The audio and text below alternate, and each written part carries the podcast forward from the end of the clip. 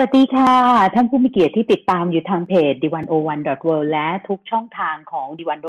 w o r l d นะคะ วันนี้ดิฉันกนิกากิติเวชกุลค่ะ รับหน้าที่ดำเนินรายการ 101 1 on 1 นะคะ วันนี้เนี่ยเรื่องหลักๆที่เราจะคุยเนี่ย เราจะคุยถึงเรื่องวิกฤตสีลังกา บทเรียนจากประเทศดาวรุ่งสู่ดาวร่วงนะคะ วันนี้เราได้รับเกียรติจากคุณสุภวิทย์แก้วคูนอก ซึ่งเป็นคอลัมนิสต์ d101.world ด้านเอเชียใต้ แล้วก็ยังเป็นเจ้าของเพจหลายเพจเลยนะคะ แต่ว่าสวัสดีก่อนค่ะ สวัสดีค่ะครับสวัสดีครับพี่กาสวัสดีคุณผู้ฟังทุกคนทางบ้านด้วยครับค่ะค่ะเป็นเจ้าของเพจกระแสเอเชียใต้นะคะ หรือว่า South Asian Trend อินเดียเป็นประเทศวินเทจนะคะ แล้วก็ยังเป็นเจ้าของ Account Twitter พูดทั้งโลกด้วย แต่ว่าตอนนี้ณวินาทีนี้เนี่ย ก่อนที่จะไปศรีลังกา มีเรื่องน่าตื่นเต้นไปกว่านั้นนะคะ เพราะว่าตอนนี้โลกทั้งโลกเนี่ยต้องบอกว่าให้ความสนใจเป็นพิเศษ คือเขาไปดู Flight Tracker กันนะคะ ก็คือไปดูว่าเครื่องบินของกองทัพอากาศสหรัฐเนี่ยที่คุณแนนซี่เปโรซี่ประธาน ประธานสภาผู้แทนราษฎรสหรัฐเนี่ยที่อยู่ระหว่างการเยือนเอเชีย ที่เพิ่งออกจากท่าอากาศยานกัวลาลัมเปอร์เมื่อสามชั่วโมงที่ผ่านมาเนี่ยถ้าจะไปไต้หวันเนี่ยมันอยู่ที่ประมาณระยะทางเนี่ยสี่ชั่วโมงครึ่ง ตอนนี้ก็เหลือประมาณชั่วโมงกว่าๆนะคะ จะไปไต้หวันหรือเปล่าใช้เที่ยวบินนะคะ SPAR 19 SPAR 19เนี่ยหลายคนคาดหมายว่าถ้าจะลงเนี่ยก็น่าจะลงที่สนามบิน ซงซานที่ไทเปใหม่นะคะ แต่ว่าตอนนี้เนี่ยคือที่ทั่วโลกต้องจับตา เพราะว่าแน่นอนว่าจีนแสดงความไม่พอใจแน่ๆ แต่ว่าที่อยากคุยกับคุณไนท์หรือคุณสุภวิทย์เนี่ยนะคะ เพราะว่าตอนนี้เนี่ยคุณสุภวิทย์เนี่ยออนไลน์คุยกับเราเนี่ยจากที่มหาวิทยาลัยเซียเหมินนะคะ เพราะว่าไปเรียนด้านเศรษฐศาสตร์พลังงานที่นู่นที่สถาบันวิจัยพลังงานแห่งประเทศจีน เมื่อตอนบ่ายๆเนี่ยเพิ่งโพสต์ภาพนะคะ คือเป็นคลิปวิดีโอจากชายหาดที่เมืองเซียเหมินซึ่งห่างจากถ้าเขาบอกว่าถ้ามองไปด้านตะวันตะวันออกใช่ไหมคะ จะเห็นเกาะไต้หวันเนี่ยห่างไปสักประมาณ 300 กิโลเมตร มันเกิดอะไรขึ้นที่นั่นคะตอนนี้ที่แถวนั้นเขาตื่นเต้นกันขนาดไหนคะครับก็จริงๆต้องบอกว่าผมเองก็ค่อนข้างตื่นเต้นนะครับหลังจากทราบข่าวเรื่องเรื่องที่คุณแนนซี่เพโรซีจะเดินทางไปไปไต้หวัน เพราะว่า เรื่องนี้ถือว่าจีนให้ความสำคัญมาก แล้วก็สำหรับที่เซี่ยเหมือนเนี่ยด้วยความที่เซี่ยเหมือนอยู่ใกล้กับไต้หวันมากนะครับ จริง ๆ เราเข้าใจว่าเกาะไต้หวันเนี่ยมันอาจจะอยู่ห่างไกลกับจีนแต่จริง ๆ แล้วเนี่ยตัวตัวไต้หวันจริงๆเนี่ยยังมีเกาะเล็ก ๆ อีกจำนวนมากครับที่อยู่ติดกับแผ่นดินใหญ่เลยอย่างเกาะจินเหมือนเนี่ยครับจะอยู่ติดกับฝั่งเอ่อเซี่ยเหมือนเลย ห่างกันประมาณไม่เกิน 10 กิโลครับเดินทางหนึ่งชั่วโมงด้วยเรือก็ถึงเลยค่ะซึ่งซึ่งเป็นเกาะที่ก่อนหน้านี้ก็เคยก่อน ในช่วงแรก ๆ ที่เอ่อเจียงไคเชกย้ายไปอยู่ไต้หวันเนี่ยก็ประธานเหมาเจ๋อตุงก็มีความพยายามจะยึดเกาะนี้ แต่ก็ไม่สำเร็จก่อนก่อนที่จะหันกลับมาหน้ามาจับมือกับสหรัฐอเมริกานะครับก็คือเอ่อแล้วก็ก่อนหน้านี้ไต้หวันเองก็มีการซ้อมรบเตรียมพร้อมเรื่องการที่จีนจะบุกที่เกาะจินเหมินด้วย ซึ่งทำให้ทางฝั่งเซี่ยเหมินเองเนี่ยก็มีการเตรียมพร้อม ตรงนี้ครับก็คือในสื่อออนไลน์หลายอย่างของจีนเนี่ยครับก็เห็นภาพการเคลื่อนรถถังนะครับ แล้วก็มีการเคลื่อนรถสะเทินน้ำสะเทินบกนะครับ ในเขตพื้นที่เซี่ยเหมินรวมถึงฟูเจี้ยนที่อยู่หันไปทางไต้หวันเกือบทั้งหมดนะครับ อย่างล่าสุดเนี่ยเมื่อช่วงเที่ยงที่ผ่านมา กองทัพของจีนที่เป็น division ทางใต้นะครับ ก็เพิ่งปล่อยคลิปการซ้อมรบนะครับซ้อมรบในพื้นที่ฟูเจียนออกมาล่าสุดเหมือนกันนะครับ ก็ก็เป็นปกติใช้คำว่าเออเป็นสิ่งที่จีนจะทำเสมอเมื่อมีกรณีเกี่ยวกับไต้หวันขึ้นแบบขึ้นมา แต่เพียงแค่ว่าครั้งนี้เนี่ยเป็นถ้าคุณแนนซี่เพโรซีเดินทางไปจีนก็เรียกได้ว่าจีนค่อนข้างจะมีความกังวลมากแล้วก็ จีนพยายามส่งสัญญาณมาตลอดว่านี่มันมันเป็นเหมือนเลดไลน์ของเขาอะไรเงี้ยครับ ที่ที่ที่ให้ต่อสหรัฐอเมริกาเนี่ยครับ ก็ก็ค่อนข้างมีความกังวลแล้วก่อนนั้น ก่อนหน้านี้ถึงแม้จีนกับไต้หวันจะทะเลาะกันยังไง ก็ผมก็ไม่เห็นว่าแบบจะตื่นตัวมากขนาดนี้อะไรเงี้ยครับ แต่ว่ารอบนี้ก็คือค่อนข้างตื่นตัวพอสมควร แล้วก็มีการปล่อยแบบเอารถถังมาเคลื่อนบนชายหาดหรือแบบให้เห็นในท้องถนนเลย มันก็ค่อนข้างทำให้ประชาชนค่อนข้างตื่นตระหนก พอสมควรเนี่ยครับค่ะ ต้องไปดูภาพในในโตอินใช่ไหมคะ ซึ่งเป็นคลิปของบรรดาพลเมืองจีนเนี่ยแหละค่ะที่ถ่ายเข้ามานะคะ ก็เรียกว่าคนกำลังเล่นน้ำอยู่ชายหาดของเซียเหมินเนี่ย ก็มีรถถังรถสะเทินน้ำสะเทินบกอยู่ริมชายหาดกันเต็มไปหมดแล้วคะแล้วก็เรียนก็ดูว่าโอ้รายงานข่าวตอนนี้เนี่ยคือในที่ ทำเนียบประธานาธิบดีไต้หวันเนี่ย มีการปลูพรมแดง คือเขาก็บอกว่า อันเนี้ยมันก็ไม่ปกติแล้วล่ะ ที่อยู่ๆมีการปูพรมแดงขนาดนี้นะคะ เดี๋ยวเราจะติดตามเรื่อยๆแล้วกันนะคะ ถ้ามีอะไรเอ่อเอ่อความคืบหน้าก้าวเข้ามานะคะ เพราะว่าตอนนี้ก็ทั่วโลกให้ความสนใจแน่นอน เราก็ยังสนใจเรื่องของวิกฤตสีลังกานะคะ เอ่อซึ่ง ต้องบอกว่าเป็นบทเรียนที่น่าสนใจสำหรับประเทศเล็ก ๆ แล้วก็ก่อนหน้านี้เนี่ยเป็นประเทศที่ถูกดาวถูกคาดหมาย ถูก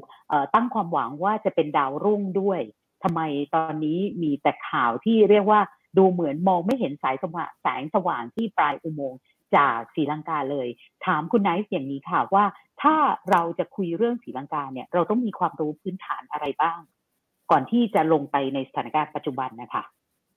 ครับก็อย่างอย่างแรกเราต้องทำความเข้าใจ อาจจะไม่ต้องย้อนไปไกลมาก อาจจะสักช่วงประมาณยุคก่อนสิ้นสุดสงครามเย็นสักแป๊บหนึ่งนะครับ ก็คือช่วงที่ศรีลังกาเผชิญกับสงครามกลางเมืองเนาะคือเราต้องทำความเข้าใจกันแบบนี้ครับ คือหลังจากศรีลังกาได้เอกราชไม่นานนะครับศรีลังกาก็เผชิญกับสงครามกลางเมืองที่เป็นการต่อสู้กันระหว่างชาวสิงหนกับชาวทมินใช่ไหมครับซึ่งนับถือศาสนาต่างกัน ซึ่ง ตรงนี้เองเนี่ยก็ทำให้ศรีลังกาต้องติดลมกับกับภัยสงครามภายในประเทศนะครับ แล้วก็ไม่สามารถผันเงิน หรือดึงดูดการลงทุนเข้ามาพัฒนาพัฒนาประเทศได้มากเท่าไหร่นะตัวสงครามกลางเมืองเองเนี่ยจึงกลายเป็นเป็นเขาเรียกว่าเป็นแกนปัญหาหลักในช่วงแรกของการพัฒนาประเทศศรีลังกานะครับ แล้วก็ศรีลังกาเองก็เป็นประเทศเกราะด้วยทำให้ แนวทางการพัฒนาประเทศเนี่ยอาจจะไม่ได้เหมือนกับประเทศอื่นนัก เป็นประเทศเกิดใหม่ เพิ่งจะได้รับเอกราชมาอะไรเงี้ยครับซึ่งสงครามกลางเมืองเนี่ยครับก็กินเวลาค่อนข้างยาวนานตั้งแต่ปี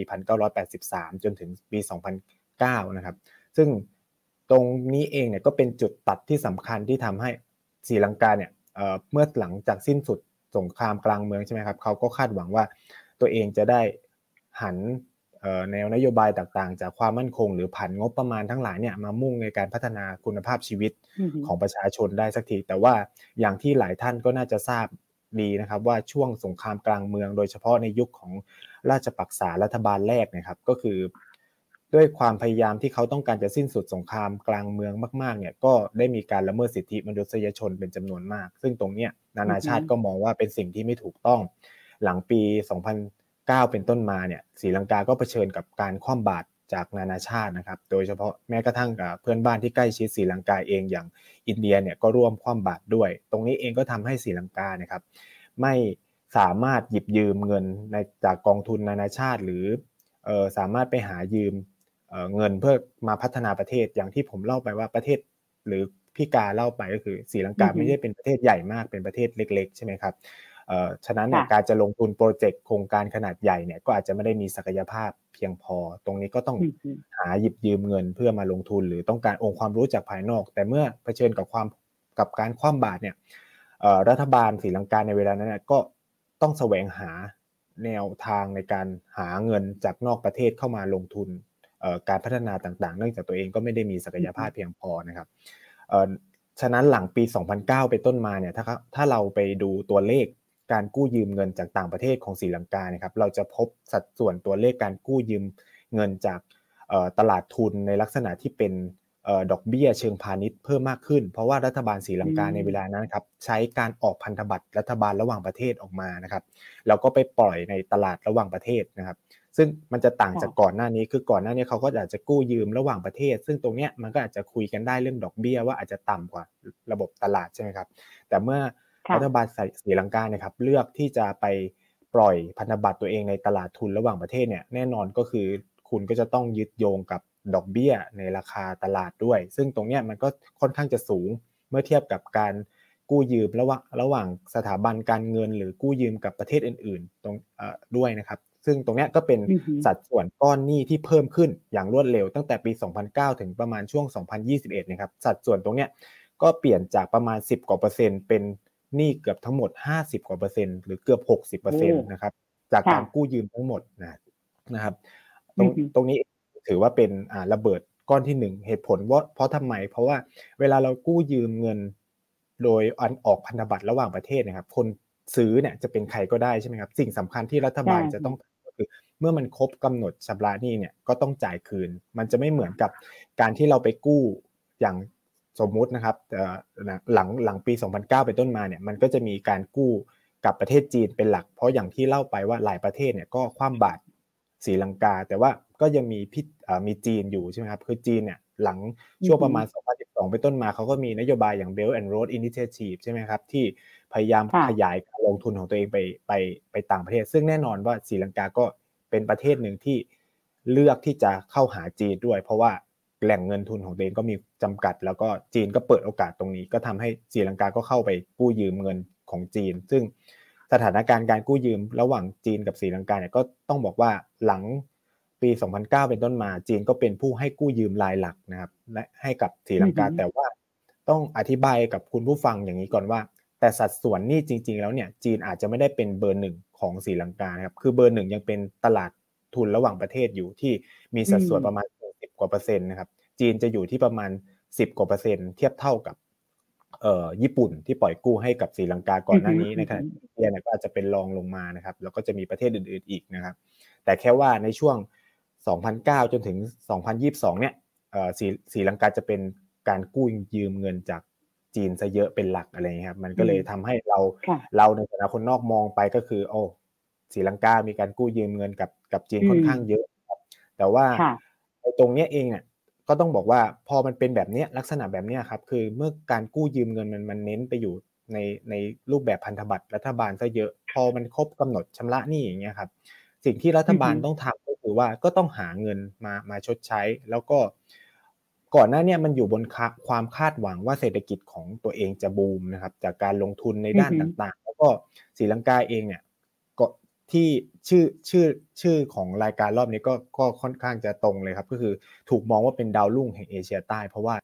เอ่อตอนที่มีการลงทุนเงินจำนวนมหาศาลลงไปในเศรษฐกิจหลังปี 2009เนี่ยครับสัดส่วนรายได้ต่อ GDP ต่อหัวของคนศรีลังกาเนี่ยก็พุ่งสูงขึ้นจนกลายเป็นประเทศที่มีรายได้ปานกลางระดับสูง ซึ่งสถานะเนี่ยใกล้เคียงกับประเทศไทยเลยนะครับ แต่ว่าอย่างอย่างที่ผมอธิบายไปก็คือว่ามัน มันบูมขึ้นจริง แต่ว่ามันบูมบนพื้นฐานที่ว่าเงินนั้นมันไม่ได้เป็นเงินมาจากโครงสร้างทางเศรษฐกิจภายใน แล้วก็ถ้าถ้าเรามองไปที่ตัวเลขอื่น ๆ ด้วยเนี่ย เราก็จะเห็นชัดว่าเอ่อมันมันเริ่มมีปัญหา เพราะว่าถ้าจะสามารถพดุงเขาเรียกว่าพยุงตัวเลขเศรษฐกิจที่เติบโตแบบนี้ต่อไปให้ได้นะครับ มันต้องมาพร้อมกับการเรื่อยๆใช่แบบนี้ต้องทำยังไง มันก็ต้องมาพร้อมกับการลงทุนภายนอกที่เพิ่มขึ้น แล้วก็ มันต้องมาพร้อมกับการส่งออกที่เพิ่มขึ้น เพราะว่าเวลาเราใช้จ่ายหนี้ระหว่างประเทศเนี่ยสิ่งสำคัญก็คือเงินดอลลาร์ใช่ไหมครับซึ่งเป็นเงินตราต่างประเทศ แล้ววิธีที่จะมีเงินตราต่างประเทศเนี่ยก็มีไม่กี่วิธีเท่านั้นนะครับ ซึ่งตรงเนี้ยสิ่งที่เกิดขึ้นคือนับตั้งแต่ช่วงประมาณ 2015 เป็นต้นมาเนี่ยครับ ปรากฏว่าตัวเลขส่งออกของศรีลังกาเนี่ยก็ลดลงอย่างต่อเนื่อง ในขณะที่ FDI หรือการลงทุนจากภายนอกเนี่ยก็ลดลงตามมาด้วย ตรงนี้มันก็เลยทำให้ เงินดอลลาร์ที่จะไหลเข้าประเทศเนี่ยก็มีน้อยลงนะครับทำให้เงินดอลลาร์ส่วนใหญ่ในประเทศของศรีลังกาก็จะพึ่งพิงจากการท่องเที่ยวเป็นหลัก หรือการการส่งออกก็อาจจะไม่ได้เยอะ แล้วก็รวมถึงการกู้ยืมเงินมา ถ้าผมใช้เป็นภาษาที่คนไทยที่ที่เราคนกู้ยืมเงินก็อาจจะเรียกว่ารีไฟแนนซ์นะครับ ก็คือกู้มาโปะอ่ามันจะเป็นลักษณะแบบนี้นะครับ ซึ่งมันก็มีบทความของนักวิชาการของศรีลังกาหลายคนที่เขาก็อธิบายว่าอย่างในช่วงที่ ศรีลังกาเนี่ยเสียท่าเรือฮัมบันโตต้า ให้กับจีนใช่ไหมครับ ก่อนที่มันจะมาเกิดวิกฤตในปี 2022 เนี่ย จริง ๆ แล้ว 2017 นั่นก็คือวิกฤตเหมือนกัน แต่เพียงแค่ว่าสีลังกาเลือกที่จะปล่อยท่าเรือเพื่อดึงเงินดอลลาร์ที่มาจากการให้จีนเช่า 99 ปีเนี่ย มาใช้หนี้อีกก้อนหนึ่งทำให้รอบนั้นน่ะรอดมาได้อย่างบุดวิดก่อนแล้วครับแล้วทีเนี้ยแล้วถ้าเราคำนวณปุ๊บห นี้ระยะสั้นที่สีลังกาปล่อยออกไปเนี่ยมันก็จะครบกำหนด 5 ปีพอดีเห็นไหมครับ ปี 2022 ก็ครบกำหนดพอดีที่ศรีลังกาก็จะต้องชำระหนี้ของตัวเอง ซึ่งตอนนี้ก็เรียกได้ว่าผิดนัดชำระหนี้ไปแล้วนะครับ แต่ว่าเพียงแค่ว่าสถานการณ์มันแย่หนักกว่าเดิม เพราะว่ามันเกิดปัญหาเรื่องโควิดระบาดด้วย เกิดปัญหาเรื่องสงครามระหว่างรัสเซียกับยูเครนมันเกิดความผิดพลาดของนโยบายทางการคลังที่ รัฐบาลตัดสินใจไปลดภาษีอย่างฉับพลัน แล้วก็รวมถึงวิกฤตการอาหารจากนโยบายที่รัฐบาลสั่งแบนเรื่องปุ๋ยเคมีใช่ไหมครับ ซึ่งสารเคมีซึ่งซึ่งอันนั้นก็เป็นความผิดพลาดจากการมองไม่ครบทุกด้าน เพราะรัฐบาลในเวลานั้นมองแค่ว่าจะลดการใช้จ่ายเงินสกุลดอลลาร์ยังไง ซึ่งสารเคมีเนี่ยศรีลังกาในเวลานั้นนำเข้าเยอะ ก็เลยคิดว่าถ้ามันเป็นส่วนหนึ่งที่รัฐบาลในเวลานั้นอธิบายนะครับว่า ถ้าเราเลิกนำเข้าสารเคมีเนี่ยก็จะลดการใช้จ่ายเงินตราดอลลาร์ไปได้เยอะอ่าคือ คือมันมาจากการคิดว่ามันมีดอลลาร์จำกัดเพื่อใช้สำหรับใช้หนี้แต่ว่าลืมคิดไปว่า พอมันไม่มีสารเคมีเนี่ย กลายเป็นว่าผลิตภัณฑ์ต่างๆ ที่ตัวเองเคยผลิตได้มันลดลง กลายเป็นวิกฤตอาหารแทรกเข้าไปอีก แล้วตัวเองต้องไปนำเข้าอาหาร ซึ่งเผอิญ เจอสงครามรัสเซียยูเครนที่ทำให้ราคาอาหารโลกพุ่ง กลายเป็นว่าแทนที่จะเสียดอลลาร์น้อยลง ก็ต้องเสียเพิ่มขึ้นอีก ทีเนี้ยก็เลยกลายเป็นวัฏจักรแห่งวิกฤตการที่เราเผชิญ ที่เราเห็นสีลังกาเผชิญในเวลานี้ทั้งอาหารไม่มีใช่ไหมครับ ทั้งราคาน้ำมันแพง แล้วก็เงินสำรองระหว่างประเทศไม่พอนะครับ เพราะว่าตรงเนี้ยมันก็จะพัวพันกัน แล้วก็ทำให้ รัฐบาลศรีลังกาเอง โดยอดีตนายกรัฐมนตรีแล้วซึ่งปัจจุบันเขาเป็นประธานาธิบดีคนใหม่แล้วเนี่ยก็ออกมายอมรับว่าสีลังเศรษฐกิจศรีลังกาเนี่ยล่มสลายแบบสมบูรณ์อะไรเงี้ยครับ ซึ่งอันเนี้ยก็ถือว่าเป็นเป็นสิ่งที่เราก็ต้องเรียนรู้ในในเบื้องต้นก่อนเนี่ยครับ ค่ะเออคุณไนซ์คะขอถามไปนิดหนึ่งว่าตอนช่วงที่ศรีลังกาเนี่ยเป็นดาวรุ่งเนี่ย แล้วก็อาจารย์คุณไนซ์บอกว่ามีรายได้สูงเป็นประเทศกำลังพัฒนาที่มีรายได้ระดับสูง คือก็เทียบเท่าประเทศไทยแบบนี้นะคะเอ่อตอนนั้นเนี่ยมันมีบทวิเคราะห์ไหมที่แสดงความกังวลว่านี่มันไม่ได้มาจากพื้นฐานเศรษฐกิจที่แท้จริง มันมาจากการกู้ที่เป็นกู้ดอกเบี้ยพาณิชย์ด้วยนะ มันไม่ได้มันคือมันโตมาจากไม่ได้ความแข็งแกร่งที่แท้จริง มันมีลักษณะคำเตือนแบบนี้ไหม หรือ มันเป็นคล้ายๆ กับที่ก่อนหน้านี้ประเทศไทยกับอีกหลาย ๆ ประเทศเศรษฐกิจเกิดใหม่ได้รับคำชมอะ มันจะเป็นคำชมแบบเหมือนคำชมจากเปลือกอะนักวิเคราะห์ก็ชมแบบเปลือกด้วยอะค่ะครับก็จริงๆก็มันมีบทวิเคราะห์ออกมาเหมือนกันนะครับ แต่ว่าอาจจะไม่ได้เป็นที่เขาเรียกว่าเป็นที่เป็นที่นิยมมากในหมู่นักเศรษฐศาสตร์ของศรีลังกา คือต้องเข้าใจว่าในเวลานั้นเศรษฐกิจของศรีลังกาบูมมาก แล้วก็รัฐบาลในเวลาเนี้ยผลักผักเงินไปทำเรื่องรัฐสวัสดิการ คือต้องยอมรับอย่างหนึ่งก็คือว่า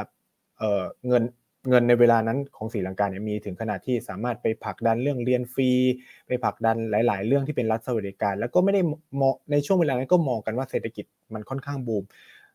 ถ้าผมให้เปรียบเทียบก็อาจจะเป็นภาพที่เราเห็นก่อนที่ประเทศไทยจะเจอฟองสบู่แตก ทุกคนก็คง enjoy กับภาพเศรษฐกิจบูมไม่คิดว่ามันจะเจออะไรแบบนั้น ผมคิดว่ามันมันเปรียบเทียบได้ประมาณนั้นอะไรเงี้ยก็คือคนที่เขียน แหวกออกมาก็อาจจะถูกมองว่า เออ มันมันจะเป็นไปได้เหรอดูทุกอย่างมันสมูทไปหมดมองโลกในแง่ร้ายใช่อะไรประมาณนี้ครับ ผมผมคิดว่ามันอยู่ในลักษณะแบบนั้นมากกว่าครับค่ะ แล้วขอย้อนกลับไปอีกนิดหนึ่งคือมันช่วงนี้มันเริ่มมีข้อวิพากษ์วิจารณ์ว่า ตอนสมัยที่รัฐบาลราชปักษาหนึ่งเนี่ยปราบปรามคนซิคนทมินเนี่ย นะคะ ช่วงนั้นเนี่ยมีการละเมิดสิทธิมนุษยชน แต่ว่า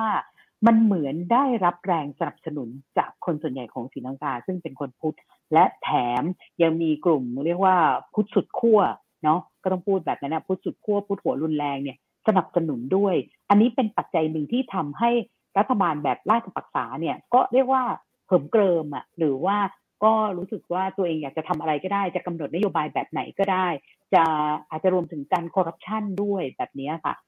คุณไนท์คิดว่ามีเกี่ยวข้องไหม อันนี้ต้องบอกว่ามีส่วนมากครับ โดยเฉพาะในเชิงการเมืองคือ ต้องบอกว่าราชปักษาเนี่ยตระกูลเนี่ยขึ้นมาได้ด้วยเหตุผล ในราชปักษาหนึ่งโดยเฉพาะสองด้วยนะครับ เป็นผลมาจากการปรับกบฏพยัคฆมินอีแรมเลยครับ ก็คือเสียงสนับสนุนจากการขึ้นมาเป็นรัฐบาลสมัยที่สองของมหินทราราชปักษาเนี่ยมาจากคนพุทธที่เป็นชาวสิงหนนะครับ ไม่ว่าจะขั้วสุดตรงหรืออะไรก็คือ ทุกคนเห็นถึงผลงานในการปราบกลุ่มกบฏพยัคฆมินอีแรม ซึ่งตรงนี้มันทำให้เขาชนะด้วยเสียงค่อนข้างมาก แล้วมันก็ส่งผลให้ถ้าเราไปดูนะครับ ราชปักษาหนึ่งเนี่ย ยังไม่ได้มีการดึงคนในตระกูลของตัวเองเข้ามาในการเมืองของศรีลังกามากนะคือต้องอธิบายอย่างนี้ว่าตระกูลราชปักษาเนี่ยไม่ได้เป็นตระกูลทางการเมืองใหญ่ตั้งแต่แรกนะครับเขาเป็นตระกูลการเมืองท้องถิ่นที่เพิ่งจะเติบโตมาได้ไม่นานหลังที่มหินทราราชปักษาขึ้นมามีอำนาจ ไม่นานนี้เองประมาณ 10 20 ปีที่ผ่านมาจะต่างจากตระกูลทางการเมืองอื่น ๆ ของของศรีลังกาไม่ว่าจะเป็นบรรดาสิริเอ่อ บรรดานายเกใช่ไหมครับ ที่เขาก็จะเป็นตระกูลการเมืองที่เขาเรียกว่าเป็นผู้ดีเก่ามาตั้งแต่สมัยยุคอังกฤษและตั้งแต่ยุคถูกอาณานิคมปกครองนี่ครับ แต่ว่าราชบักษาก็เป็นตระกูลท้องถิ่นแล้วก็ค่อยเติบโตมาเรื่อยๆราชบักษาหนึ่งเนี่ยก็ยังไม่ได้มีการเอาคนของตระกูลตัวเองเข้ามา ส่วนราชบักษาสองเนี่ยเริ่มมีการเอาพี่น้องเข้ามาร่วมรัฐบาลมากยิ่งขึ้น ตรงนี้เองก็ก็สะท้อนให้เห็นถึงเขาเรียกว่าศักยภาพของตัว ราชบักษาที่สามารถครองอำนาจในในประเทศได้มากยิ่งขึ้นนะครับ และราชปักษารอบที่3เนี่ยครับอันนี้เป็นข้อสะท้อนที่เห็นได้ชัดการขึ้นมารอบนี้เป็นผลมาจากเหตุการณ์ระเบิดในช่วงอีสเตอร์รอบที่ผ่านมานะครับ ซึ่งอันนี้เป็นการเรียกร้องของคนพุทธสิงหนนะครับ ที่เลือกตั้งถล่มทลายให้ตระกูลราชปักษากลับมามีอำนาจเลย เพราะว่าคนสำคัญคนหนึ่งเนี่ยก็คือโกตาบายาราชปักษาที่เป็นอดีตประธานาธิบดีคนที่คนที่ผ่านมาที่ ต้องเดินทางออกนอกประเทศนะครับเขาเป็นรัฐมนตรีว่าการกระทรวงกลาโหมในยุคที่ปราบกบฏพยัคฆ์ทมิฬอีแลมแล้วก็ใช้ผลงานเรื่องนี้ครับในการหาเสียงเลือกตั้ง แล้วก็กลับมามีอำนาจด้วยนะฮะคืออันนี้เราก็ต้องยอมรับว่าเรื่องกบฏพยัคฆ์ทมิฬอีแลมเนี่ยมันการปราบในครั้งนั้นเนี่ยแม้ว่ามันจะมีปัญหาเรื่อง ละเมิดสิทธิมนุษยชนหรืออะไรก็ตาม แต่ในมุมมองของคนพุทธสิงหนแล้วเนี่ยมันคือความสำเร็จมากของของตระกูลราชปักษา แล้วก็เป็นเหมือนเลกาซีเป็นมรดกที่เขาก็ใช้หากินในทางการเมืองมาโดยตลอดนะครับ แล้วก็ใช้ได้ผลด้วยนะครับ แต่ว่าเพียงแค่ว่าการเลือกการเลือกตั้งในปี 2016 เนี่ยกับแพ้เลือกตั้ง เพราะว่าในช่วงเวลานี้เนี่ยมันมันเผชิญปัญหาว่าราชปักษาเผชิญกับเรื่องทุจริตคอร์รัปชันเยอะแล้วก็บ้านเมืองเข้าสู่สภาวะสงบแล้วใช่ไหมครับ แล้วก็ตรงนี้เองก็ทำให้ฝ่ายฝ่ายตรงข้ามตรงข้ามเนี่ยสามารถกลับขึ้นมามีอำนาจได้ แล้วก็อีกอย่างนึงคือมันเกิดปัญหาภายในพักของราชปักษาด้วยนะครับ ก็ทำให้มันเกิดการเทเสียงสนับสนุนไปอยู่ที่พักขั้วตรงข้าม แล้วก็ทำให้มันมีแกลบประมาณ 4-5 ปีก่อนที่ตระกูลราชปักษาจะกลับมา ซึ่งเป็นเหตุผล คล้ายๆกับช่วงการปรับกบฏพยัคฆ์ทมินอีแลมก็คือคนพุทธสิงหนในเวลามองว่าอยากให้ ตระกูลนี้กลับเข้ามาแก้ไขปัญหาเรื่องความมั่นคง โดยเฉพาะเหตุการณ์ก่อการร้ายในในในปี 2019 ครับ อืมค่ะอาจารย์คุณไนท์คะถ้าเราดูบทวิเคราะห์ หรือว่าการทบทวนเหตุการณ์ว่ากว่าจะมาถึงวันนี้ศรีลังกามาถึงวันนี้ได้ยังไงเนี่ย มีคนในศรีลังกาเองนักวิชาการเขาพูดในมุมนี้ไหมคะ ว่าจริงๆความสุดขั้วการที่ปล่อยให้รัฐบาลละเมิดสิทธิมนุษยชนชนกลุ่มน้อยเนี่ยสักวันหนึ่งก็ต้องมาถึงเหตุการณ์แบบนี้อืมคือจริง ๆไม่ค่อยมีการโยงเรื่องปัญหาเรื่องพักพยัคฆ์ทมินอีแลมโดยเฉพาะการปราบชนกลุ่มน้อยกับประเด็นเรื่องเศรษฐกิจมากสักเท่าไหร่นะครับ เพราะว่าส่วนใหญ่เนี่ยบทวิเคราะห์ในศรีลังกาเองจะมองว่านี่มันเป็นความผิดพลาดเชิงนโยบายทางการคลังของตัวรัฐบาล ซะเยอะนะครับมันเพราะว่าตรงนี้เองเราก็ต้องยอมรับว่ามันไม่ได้มีความเกี่ยวข้องโดยตรง แต่ว่าในเชิงการเมืองเนี่ยเราก็ต้องยอมรับว่าการขึ้นมาจากประเด็นทางการเมืองในเรื่องการปราบชนกลุ่มน้อยจนทำให้ศรีลังกาอาจจะถูกมองก็ได้ว่าเป็นโพลาไรซ์และว่าพรรคขั้วตรงข้ามเนี่ยก็จะเห็นชัดเลยว่ากลุ่มคนที่เลือกนะครับ ซึ่งแต่ก่อนในพรรคนี้ก็เป็นมีเสียงสนับสนุนสำคัญจากคนพูดสิงหนนะครับ แต่ว่าเมื่อเราดูการเลือกตั้งรอบล่าสุดเนี่ยกลุ่มคนที่เลือก ประธานาธิบดีที่มาจากการเสนอตัวของฝักพักฝ่ายตรงข้ามฝักขั้วตรงข้ามหรือพักฝ่ายค้านในปัจจุบันเนี่ยก็มักจะเป็นชนกลุ่มน้อยที่ไม่ว่าจะเป็นคนทมิน คนมุสลิม คนคริสอะไรเงี้ยครับซึ่งตรงเนี้ยมันก็จะเห็นได้ชัดขึ้นนะครับในตัวสุดตรงความความความแปลกแยกของตัวสังคมของศรีลังกา แต่ว่าเมื่อเราเจอผลลัพธ์ เราเห็นผลลัพธ์ของวิกฤตทางเศรษฐกิจในรอบนี้แม้กระทั่งคนพูดสิงหนเองก็ได้รับผลกระทบ แล้วก็เราเห็นถึงปัญหานะครับ แล้วก็แล้วผมส่วน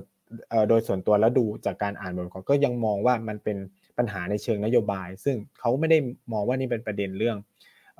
ตัวปัญหาจากคนกลุ่มน้อยเพราะว่าคนที่ออกมาประท้วงส่วนใหญ่ก็ยังเป็นคนพุทธสิงหนอยู่นะครับ ซึ่งตรงนี้ก็จะเป็นเป็นประเด็นที่อาจจะต้องมามาดูกันต่อไปว่าหลังจากเนี้ยพักของราชบักษาจะจะเดินไปยังไงต่อจะเปลี่ยนนโยบายยังไง เพราะว่าอย่างหนึ่งที่ต้องยอมรับนอกจากประเด็นเรื่อง คนการจัดการชนคนชนกลุ่มน้อยโดยเฉพาะคนทิมินแล้วเนี่ยพรรคของราชปักษาเนี่ยมีแนวนโยบายแบบค่อนข้างในเชิงรัฐสวัสดิการเป็นสังคมนิยมนะครับ อันนี้ก็จะเป็นความน่าสนใจ ซึ่งตรงนี้เองอะมันก็จะเป็นบทเรียนให้กับหลาย ๆประเทศเหมือนกันว่า ถ้าสถานะหรือโครงสร้างทางเศรษฐกิจและการคลังเนี่ยของเราเนี่ยไม่พร้อมมากเท่าไหร่นักที่จะมีการที่จะจ่ายในตัวรัฐสวัสดิการที่ราชปักษาออกมาแบบกระทัน รัฐเขาเรียกว่ารัฐบาลราชปักษามักจะออกนโยบายแบบ ออกแผนมาหนึ่งปี อีกปีหนึ่งก็คือจะใช้เลยอะไรเงี้ยครับ มันเลยทำให้การปรับตัวของโครงสร้างทางเศรษฐกิจเนี่ยมันมันไม่ไปมันมีปัญหาอย่างเรื่องการจำกัดภาษีครับเอ่อนโยบายนี้ออกมาในช่วงปี 2021 นะครับ ทุกคนแฮปปี้มากในช่วงแรก โดยเฉพาะภาคเอกชน เพราะว่าเผชิญกับปัญหาโควิดใช่ไหมครับ แต่พอ 2022 หนึ่งปีผ่านไป เงินคลังล่อยหลอใช่ไหมครับ ประเทศเรียกได้ว่าสภาวะถังแตกเลยก็ว่าได้ เพราะว่าหนึ่งก็คือไม่มีเงินจากภาษีก็เก็บไม่ได้อะไรเงี้ยครับ ตรงนี้เองเนี่ยก็จะเป็นสิ่งที่ผมคิดว่ามันเป็นปัจจัยที่สำคัญมาก ๆ ในในในในเรื่องของวิกฤตเศรษฐกิจนี้มากกว่าที่จะเป็นเรื่องของการปราบพวกชนกลุ่มน้อย เพราะว่าสุดท้ายแล้วเนี่ย ทุกคนได้รับผลกระทบจากวิกฤตนี้หมดนะครับ อืมค่ะ คุณไนท์คะ คือได้ติดตามอ่านข้อเขียนของคุณไนท์เนี่ย คิดว่าน่าจะเป็นไม่กี่คนที่ไม่ได้ยกประเด็นเรื่องห้ามนำเข้าสารเคมีเนี่ยมาเป็นปัจจัยหลักในการล่มสลายของศรีลังกาครั้งนี้ แต่ถ้าเราไปดูทั้งสื่อกระแสลาสื่อตะวันตกบ้างเนี่ย โดยเฉพาะบริษัทสารเคมี อุตสาหกรรมยักษ์ใหญ่ด้านการเกษตรของโลกเนี่ย ก็จะชี้เลย ว่าเนี่ยศรีลังกาเห็นไหมคิดผิดการที่คุณคิดว่าคุณจะไม่พึ่งสารเคมี การที่คุณจะคิดว่าคุณจะเป็นเกษตรอินทรีย์เนี่ยมันไม่ได้ง่ายอย่างนั้น แล้วก็นำมาซึ่งความล่มสลาย มองประเด็นนี้อย่างไรคะเพราะว่าคือปัจจัยมันเป็นปัจจัยหรือเปล่า น้ำหนักมันแค่ไหน เพราะว่าในแง่ของคนที่ติดตามเรื่องนโยบายเกษตรอินทรีย์เกษตรทางเลือกที่ไม่ใช้สารเคมีเนี่ย เขาก็มองว่านโยบายของราชปักษาที่ประกาศเนี่ยมันเหมือนประกาศแบบไม่ค่อยได้คิดเหมือนกับเรื่องรัฐสวัสดิการที่แบบว่าคิดไม่มากพอ แม้ว่าอาจจะมีเจตนาดีหรืออย่างไรก็ตามเนี่ย แต่การคิดน้อยวางแผนไม่ละเอียดเนี่ยก็เป็นส่วนหนึ่งเหมือนกัน มองยังไงคะครับจริง ๆ คือที่พี่กาพูดมาผมผมคิดว่านี่มันคือสิ่งที่เอ่อเป็นสิ่งที่รัฐบาลราชปักษาในเวลานั้นเนี่ยคิดไม่ตกในความคิดผมก็คือว่าเอ่อ ตัวนโยบายเรื่องเอ่อเป็นเศรษฐเขาเรียกว่าอะไรเป็นเกษตรอินทรีย์เนี่ยมันมามันมามันมาทีหลังจากความคิดที่ว่า ประเทศไม่มีเงินดอลลาร์จะทำยังไงให้เก็บเงินดอลลาร์ได้ได้ได้มากที่สุด มันก็เลยนำมาสู่การคิดนโยบาย ซึ่งตรงเนี้ยมันเป็นสิ่งที่รัฐบาลราชปักษาเขียนไว้ตอนที่ประกาศนโยบายตัวเกษตรอินทรีย์ครับก็คือว่าเขาต้องการจะลดการนำเข้าสารเคมีเพื่อลดตัว เงินสกุลดอลลาร์ที่ต้องจ่ายออกไปในใช่คือผมคิดว่าเหตุผลที่ผมไม่ได้มองว่านี่เป็นปัจจัยหลัก แต่แน่นอนครับ คือมันมันเป็นปัจจัยที่มีส่วนต่อการล่มสลายในประเด็นเรื่องที่สุดท้ายเนี่ยประเทศศรีลังกาต้องนำเข้าอาหาร แล้วก็สูญเสียเงินตาต่างประเทศเพิ่มขึ้น แต่ว่าในในการคิดครั้งแรกเนี่ย คือเขาคิดเพียงเขาไม่ได้คิดมองที่ว่าจะอยากให้ประเทศอาจจะไม่ได้มองว่าอยากจะให้ประเทศเป็นเกษตรออร์แกนิกก็ได้ แต่ว่าแค่ว่าคิดแค่ว่าจะแสดงวิธีการยังไง หรือมองหาวิธีการยังไงที่จะลดการใช้จ่ายเงินสกุลดอลลาร์ภายในประเทศ เพราะว่าในช่วงเวลานั้นเนี่ยศรีลังกาเนี่ยก็จวนตัวในเรื่องเงินตาต่างประเทศที่ต้องใช้ในการชำระหนี้ตั้งแต่ปลายปีที่แล้วแล้วครับ ตรงนี้เองเนี่ยแน่นอนว่ามันมีนักวิเคราะห์หลายคนก็มองประเด็นเรื่องสารเคมีว่าเออเป็นส่วนเป็นปัจจัยหลักอะไรเงี้ยแต่สำหรับใครหลาย ๆ คนนะครับ รวมถึงนักรวมตัวผมเองหรือว่า นักวิชาการในศรีลังกาเองเขาไม่ได้เขามองว่ามันเป็นแค่ปัจจัยหนึ่งเท่านั้นแต่สัดส่วนมันอาจจะไม่ได้เยอะเท่ากับตัวอื่นๆ โดยเฉพาะเรื่องปัญหาเรื่องหนี้โครงสร้างหนี้การกู้ยืมเข้ามา เพราะเนี่ยมันคือปัจจัยต้นกำเนิดทั้งหมดเลยครับที่ทำให้เศรษฐกิจศรีลังกามันล่มมันล่มในวันนี้เป็นต้นตอของปัญหา คือ ถ้าก่อนหน้านี้ศรีลังกาเลือกที่จะกู้ยืมเงินทั้งหมด หรือส่วนใหญ่เป็นลักษณะที่ว่ากู้ยืมเงินในอัตราดอกเบี้ยต่ำหรือว่ามีการวางแผน ที่มองในระยะยาวมากกว่าที่เป็นการใช้จ่ายเงินแบบระยะสั้น โดยเฉพาะการปล่อยพันธบัตรอย่างเงี้ยครับ ซึ่งเออมันก็จะพอกคูณขึ้นเรื่อยๆใช่ไหมครับ เพราะว่าเมื่อคุณประสบปัญหาเรื่องเงินตาสำรองระหว่างประเทศ สิ่งที่เกิดขึ้นคือค่าเงินคุณก็ตก เมื่อค่าเงินคุณตกหนี้ที่คุณมีเนี่ยมันก็เพิ่มขึ้นโดยอัตโนมัติถูกไหมครับ ตรงนี้เองเนี่ยมันเป็นปัญหาหลักมากกว่า ที่เราจะไปมองว่า เออตัวนโยบายเกษตรอินทรีย์เนี่ยมันมันเป็นปัจจัย สำคัญหลักที่ทำให้ศรีลังกามาเผชิญวิกฤตเศรษฐกิจนี้ซึ่งก็ต้องบอกอย่างนี้นะครับว่าประธานาธิบดีโกตาบายาราชปักษาเนี่ยเขาก็ยอมรับนะครับว่านโยบายเนี่ยมันเป็นความผิดพลาดเขาใช้คำว่ามันเป็นมิสเทคมันเป็นความผิดพลาดของเขาที่ว่าไม่ได้มองครอบคลุมไป จนถึงเรื่องว่าเออมันจะเผชิญกับสัดส่วนของตัวการเพาะปลูกที่ลดลงอะไรเงี้ยครับแต่ว่าต้องต้องพูดอย่างนี้ก็คือมันเจอปัจจัยเสริมด้วยอย่างเช่นว่า สงครามระหว่างรัสเซียกับยูเครนก็ทำให้ราคาอาหารโลกมันเพิ่มสูงขึ้นตรงนี้เองมันก็ทำให้จากเดิมเนี่ยเขาก็อาจจะคิดว่านำเข้าอาจจะไม่ได้มีปัญหามากเพราะราคาอาหารโดยปกติมันไม่ได้เพิ่มสูงอยู่แล้วถูกไหมครับมากแต่ว่ามันแจ็คพอตคือศรีลังกาเนี่ยโดนแจ็คพอตหลายตัวพร้อม ๆ กัน มันก็เลยเหมือนระเบิดทีเดียวคือ คือหลายคนเนี่ยมองว่าเศรษฐกิจศรีลังกาเนี่ยล่อแร่มานานมากแล้วคือตั้ง ตั้งแต่ 2007 เป็นต้นมา แต่ก็ไม่ล้มสักทีใช่ไหมครับ เพราะว่ามันก็คือทุกอย่างนักท่องเที่ยวก็ยังเข้ามา มันยังมีเงินตาเงินตาระหว่างประเทศไหลเข้ามาภายในประเทศอยู่ แต่ว่าพอมันเจอทั้งโควิด นักท่องเที่ยวเข้ามาไม่ได้ เจอสงครามรัสเซียยูเครนราคาน้ำมันพุ่ง ราคาอาหารพุ่ง มันเหมือนแบบทุกอย่างมันมารวมกันพอดีเอ่อแผลที่อาจจะเป็น หนองอยู่นานแล้วมันก็เหมือนแตกออกเนี่ยครับแล้วก็คือมันจัดการอะไรไม่ทันแล้วอะไรเงี้ยครับ ตรงนี้มันก็เลยเป็นทีนี้ก็ติดเชื้อซ้ำเลยใช่ใช่แล้วมันก็ลุกลามใหญ่โตอย่างเงี้ยครับ อือค่ะ คุณไนซ์คะถ้าเราไม่พูดถึงหนี้ที่มีต่อจีนเนี่ย ก็อาจจะเดี๋ยวคุณผู้ฟังหาว่าเราแบบพูดเรื่องนี้น้อยไปหน่อย คุณไนซ์อธิบายในช่วงแรกเนี่ย บอกว่า คือไอ้ปัญหาหนี้จริง ๆ ของศรีลังกาเนี่ยมันหนักมาจากการที่คุณปล่อยพันธบัตรในราคาตลาด แล้วก็ไปปล่อยในตลาดโลกด้วยเนาะฉะนั้นคุณก็ต้องคืนเขาแบบราคาตลาดนี่แหละ แต่ว่าแล้วปัจจัยหนี้ต่างประเทศที่เป็นหนี้ระหว่างประเทศกับรัฐต่อรัฐแบบนี้ล่ะคะอันนี้เนี่ยปัจจัยตรงนี้เนี่ยมันทำอะไรศรีลังกามากกว่าที่เราเสื่อกระแสหลักรายงาน มีข้อมูลเพิ่มเติมไหมคะคือ ต้องบอกว่านี่ศรีลังกากับจีนเนี่ยถามว่ามีปัญหาที่ส่งผลต่อต่อวิกฤตนี่นี่นี้ไหมคือ นักวิเคราะห์หรือนักเศรษฐศาสตร์ในศรีลังกาเองเขาก็มองว่าจริง ๆ แล้วถึงแม้ตัดหนี้จีนออกไปเนี่ยศรีลังกาก็จะเผชิญปัญหาวิกฤตนี้อยู่ แต่ทั้งนี้ทั้งนั้นต้องอธิบายอย่างนี้ก่อนครับว่า ปัญหาหลักของหนี้จีนในศรีลังกาคือการไม่คืนทุน การไม่คืนทุนคืออะไรคือ โครงการส่วนใหญ่ที่ได้เงินของจีนไปลงทุนเนี่ย มันเป็นเหตุผลทางการเมืองซะเยอะนะครับ คือต้องเข้าใจว่าไอ้ท่าเรือฮัมบันโตต้าสนามบินในเขตฮัมบันโตต้าทั้งหลายเนี่ยที่มีการลงทุนและกู้ยืมเงินจากจีนเนี่ยมันเป็นเหตุผลทางการเมืองของตระกูลราชปักษาเลยครับ เพราะว่าตระกูลเนี่ยเป็นสสเริ่มต้นก็มาจากเมืองนี้หมดเขาเรียกว่าเป็นอณเป็นพื้นที่ฉะนั้นเขาก็ดึงเงินลงทุนเข้าไปในพื้นที่เพื่อให้เกิดการจ้างงานก้างเสียแต่ว่านักเศรษฐศาสตร์ หรือนักการคลัง ทั้งหมดในศรีลังกา หรือแม้กระทั่งภายนอกประเทศเนี่ยก็มองว่ายังไงเนี่ยท่าเรือนี้หรือสนามบินเนี้ยก็ไม่มีทางคืนทุนได้เท่ากับเงินกู้ที่กู้มา เพราะว่ามันมันไม่ได้มีเขาเรียกว่าลักษณะคือผลประโยชน์ทางเศรษฐกิจที่จะทำให้สิ่งเหล่านี้คุ้มทุนเมื่อเทียบกับการลงทุนท่าเรืออื่นๆ ไม่ว่าจะเป็นในโคลัมโบหรืออะไรเงี้ยครับ ตรงนี้เองอะมันก็เป็นปัญหา เพราะว่าเวลากู้มันกู้จากเหตุผลทางการเมืองของตัวตระกูลราชปักษาแต่เวลาใช้หนี้เป็น หนี้ของคนทั้งประเทศถูกไหมครับ ตรงเนี้ยมันทำให้หนี้ใหญ่ที่ศรีลังกาเป็นหนี้จีนอะมันเป็นลักษณะโครงการที่มันไม่คืนทุนได้อย่างเต็มที่คือมันก็เป็นแบบความล้มเหลวของตัวโครงการ เช่นตัวสนามบินที่สร้างเสร็จไปแล้วก็กลายเป็นเขาสื่อในศรีลังกาก็จะเรียกว่าเป็น the emptiness airport ก็คือเป็นสนามที่ว่างเปล่าที่สุดในประเทศเลยเพราะมันไม่มีใครบินไปเมืองนั้นอะไรเงี้ยครับ หรือตัวท่าเรือเนี่ยหนึ่งในปัจจัยที่สุดท้ายเนี่ย รัฐบาลศรีลังกา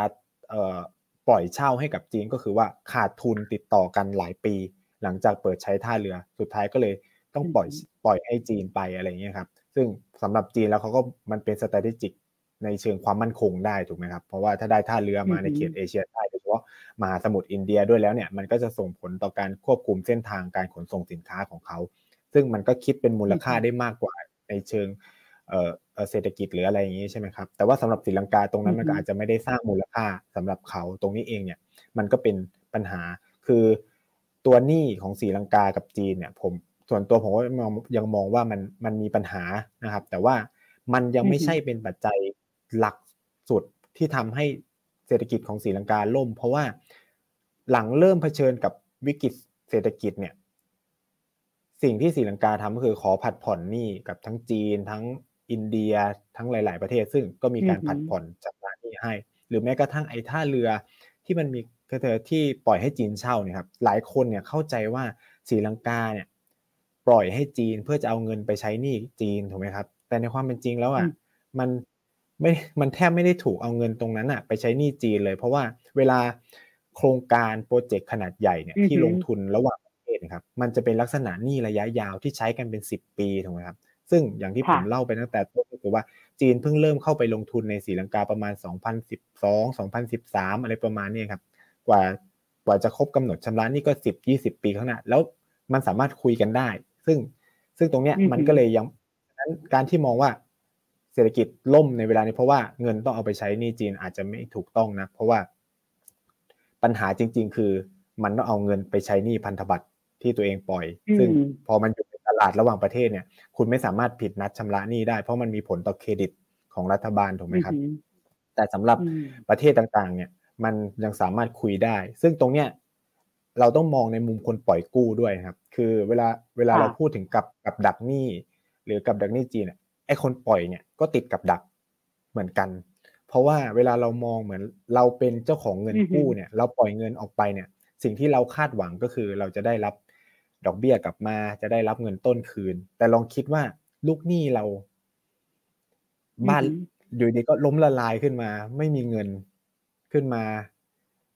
แล้วก็ไม่มีไม่หนีไม่จ่ายขอผ่อนผันด้วยอะไรเงี้ยถูกไหมครับ คือคือให้ให้คิดเหมือนเราเป็นคนธรรมดาก็ได้ครับ คือเนี่ยมันก็คือสถานะที่จีนกำลังเผชิญเหมือนกัน ซึ่งหลาย ๆ ประเทศก็มองว่าจีนก็ไม่ไม่อยากให้ศรีลังกาล้ม หรือแม้กระทั่งในหลาย ๆ ประเทศที่เป็นหนี้กับจีนเนี่ยเขาก็เลยพยายามมีการปรับโครงสร้างหนี้แต่แน่นอนครับ จีนก็จะแสวงหาประโยชน์จากการปรับโครงสร้างนี้อย่างแน่นอน โดยอันนี้ไม่ต้องสงสัยเลยนะครับ ซึ่งเราอาจจะมองว่าตรงนี้ก็เป็นกับดักหนี้ได้เหมือนกันนะครับ ในเชิงที่ว่าจีจะไปได้ผลประโยชน์ในสิ่งอื่น ๆ ซึ่งผมคิดว่าจะได้เห็นแน่ ๆ ว่ามันอาจจะมีทรัพยากรในศรีลังกาบางอย่างที่จะต้องปล่อยให้กับบรรดาประเทศนู้นประเทศนี้เพื่อแลกมากับเงินตาต่างประเทศนะครับ เพราะว่า คนให้กู้เงินเนี่ย โดยเฉพาะอย่างจีนเนี่ยก็ถือได้ว่าก็เป็นประเทศที่ค่อนข้างจะเขี่ยวหน่อยนะครับ ก็มันก็อาจจะทำให้ตรงเนี้ยศรีลังกาก็ต้องเอ่อยอมแลกหรืออะไรอย่างเงี้ยครับเมื่อมีการพูดคุยเจรจากัน แต่ว่าโดยส่วนตัวผมอย่างที่บอกเองก็คือว่านี่จีนเนี่ยมันยังไม่ได้เป็นปัจจัยหลักจริง ๆ ที่มันทำให้ให้เศรษฐกิจของศรีลังกาล้ม แล้วก็ ปัญหาจริง ๆ ของนี่จีนมันคือการคืนทุน ซึ่งตรงเนี้ยมันเป็นปัญหาโครงสร้างการเมืองภายในของของศรีลังกาที่เขาขาด check and balance ก็อาจจะมองอย่างนั้นก็ได้นะครับ ที่มันส่งผลให้ตัวรัฐบาลเนี่ยตัดสินใจทุกอย่างเบ็ดเสร็จ แล้วมันไม่ได้เอื้อประโยชน์ต่อภาคเศรษฐกิจของของประเทศโดยส่วนรวม ซึ่งตรงเนี้ยมันเป็นสิ่งที่ส่งผลให้จีนปล่อยกู้ในลักษณะเนี้ยกับหลาย ๆ ประเทศได้ ซึ่งเราก็จะเห็นตรงตรงตรงกันมากๆนะครับว่า หลายประเทศที่กู้เงินจีนเนี่ยจะมีปัญหาโครงสร้างทางการเมืองถูกไหมครับคือถ้าเราไปดูเนี่ยมันจะมีลักษณะเป็นอำนาจนิยม หรือจะเป็นแบบพรรคเดียวปกครองซะเยอะอะไรเงี้ยคือถ้าเราไปดูตรงเนี้ยมันมันมันจะไปสอดคล้องไปด้วยกันหมด ซึ่งตรงนี้มันก็เป็นสิ่งที่จีนเขาต่างจากประเทศอื่น หรือสถาบันการเงินอื่นที่ปล่อยกู้ แต่ตรงนี้เองเนี่ยมันก็ทำให้เป็นภัยกับ ตัวจีนเองด้วยเหมือนกัน ก็คือ มันก็ทำให้การชำระหนี้เนี่ยมันมีปัญหาครับ ค่ะจำได้เมื่อหลายปีก่อนประธานาธิบดีสีจิ้นผิงถึงท่านพูดเลยนะ ว่าปัญหาของโครงการ BRI เนี่ยก็คือเรื่องทุจริตคอร์รัปชันในประเทศที่กู้เงินเรา หรือว่าประเทศที่เราไปทำโครงการนั่นเอง ก็สะท้อนว่าจีนก็ได้รับผลกระทบนี้เหมือนกันนะคะ ทีนี้เราจะถ้าสรุปบทเรียนเราจะเรียนรู้อะไรจาก ศรีลังกาได้บ้าง เท่าที่เรียนดูเนี่ยก็คร่าวๆไม่ว่าจะเป็นเรื่องสงครามความขัดแย้งทางการเมืองเนาะที่ทำให้ประเทศเนี่ยคือมันไม่สามารถดึงดูดการลงทุนได้เศรษฐกิจเดินหน้าไม่ได้สุดท้ายคุณก็ต้องไม่หาทางออกแบบเนี่ยกู้เงินมาเพื่อที่จะเติบโต ซึ่งกู้เงินมาเพื่อที่จะเติบโตเนี่ยความไม่ยั่งยืนมีหนึ่งเราก็ยังมาเผชิญกับ เรื่องของโครงการที่เป็นเหตุผลทางการเมือง การทุจริตคอร์รัปชันแบบนี้ไม่มี check and balance เพราะคุณคิดว่าเขาเคยมีผลงานในการปราบปรามชนกลุ่มน้อย ซึ่งคนผู้ส่วนใหญ่ไม่พอใจ อาจารย์คิดว่าพวกนี้ครบถ้วนไหมคะ หรือว่าเรายังเรียนรู้อะไรจากศรีลังกาได้อีก ผมคิดว่าสิ่งสำคัญนั่นก็คือว่าตัวมองมองตัวเองมองประเทศบนพื้นฐานที่ว่าเฮ้ยเรามีอะไรเรา เราสามารถ ลงทุนในในมิติอื่น ๆ อะไรได้บ้าง คือสีลังกาเนี่ยปัญหาหลัก ๆ คือพึ่งพาภายนอกค่อนข้างเยอะ อันนี้เป็นปัญหาใหญ่มาก ๆ อย่าง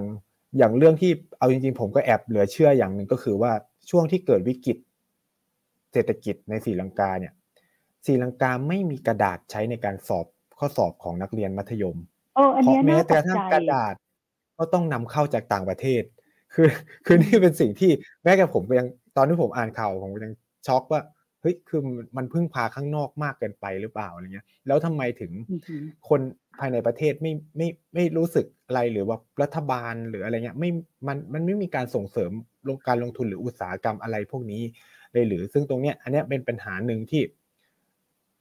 เป็นความผิดพลาดที่โอเค อันเนี้ยต้องต้องต้องมองมองย้อนกลับไปด้วย แล้วก็สิ่งสำคัญเลยคือเรื่องโครงสร้างเศรษฐกิจที่ต้องยอมรับความจริงด้วยว่าเออประเทศมีเท่านี้อะไรเงี้ยการใช้จ่ายเกินตัวเนี่ยผมคิดว่าเป็นปัญหาสำคัญของของสีสีลังกาเลย คือ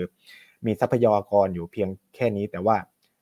อยากเห็นเศรษฐกิจของตัวเองบูมเหมือนกับประเทศอื่นๆโอเคมันมันบูมจริง แต่ว่ามันฉาบฉวยสุดท้ายมันก็ต้องต้องล้มลงมาใช่ไหมครับ แล้วที่สำคัญเนี่ยเราก็ได้เห็นว่าเนี่ยปัญหาของนโยบายในเชิงประชานิยมที่มันไม่มีโครงสร้างทางเศรษฐกิจที่ดีรองรับเนี่ย มันก็นำไปสู่ ปัญหาของทุกคนเหมือนกัน มันไม่ใช่เป็นปัญหาของคนใดคนหนึ่งเนาะคือโอเคละเราอาจจะได้รับผลประโยชน์จากการลดหย่อนภาษี แต่ว่าสิ่งที่มันนำมาสู่ปัญหาหลังจากนั้นเนี่ยมันมันมากกว่าภาษีที่เราได้ลดหย่อนลงไปอะไรอย่างนี้ครับ แล้วยิ่งกว่านั้นเนี่ยผมคิดว่าสิ่งสำคัญเลยมันคือประเด็นทางการเมืองที่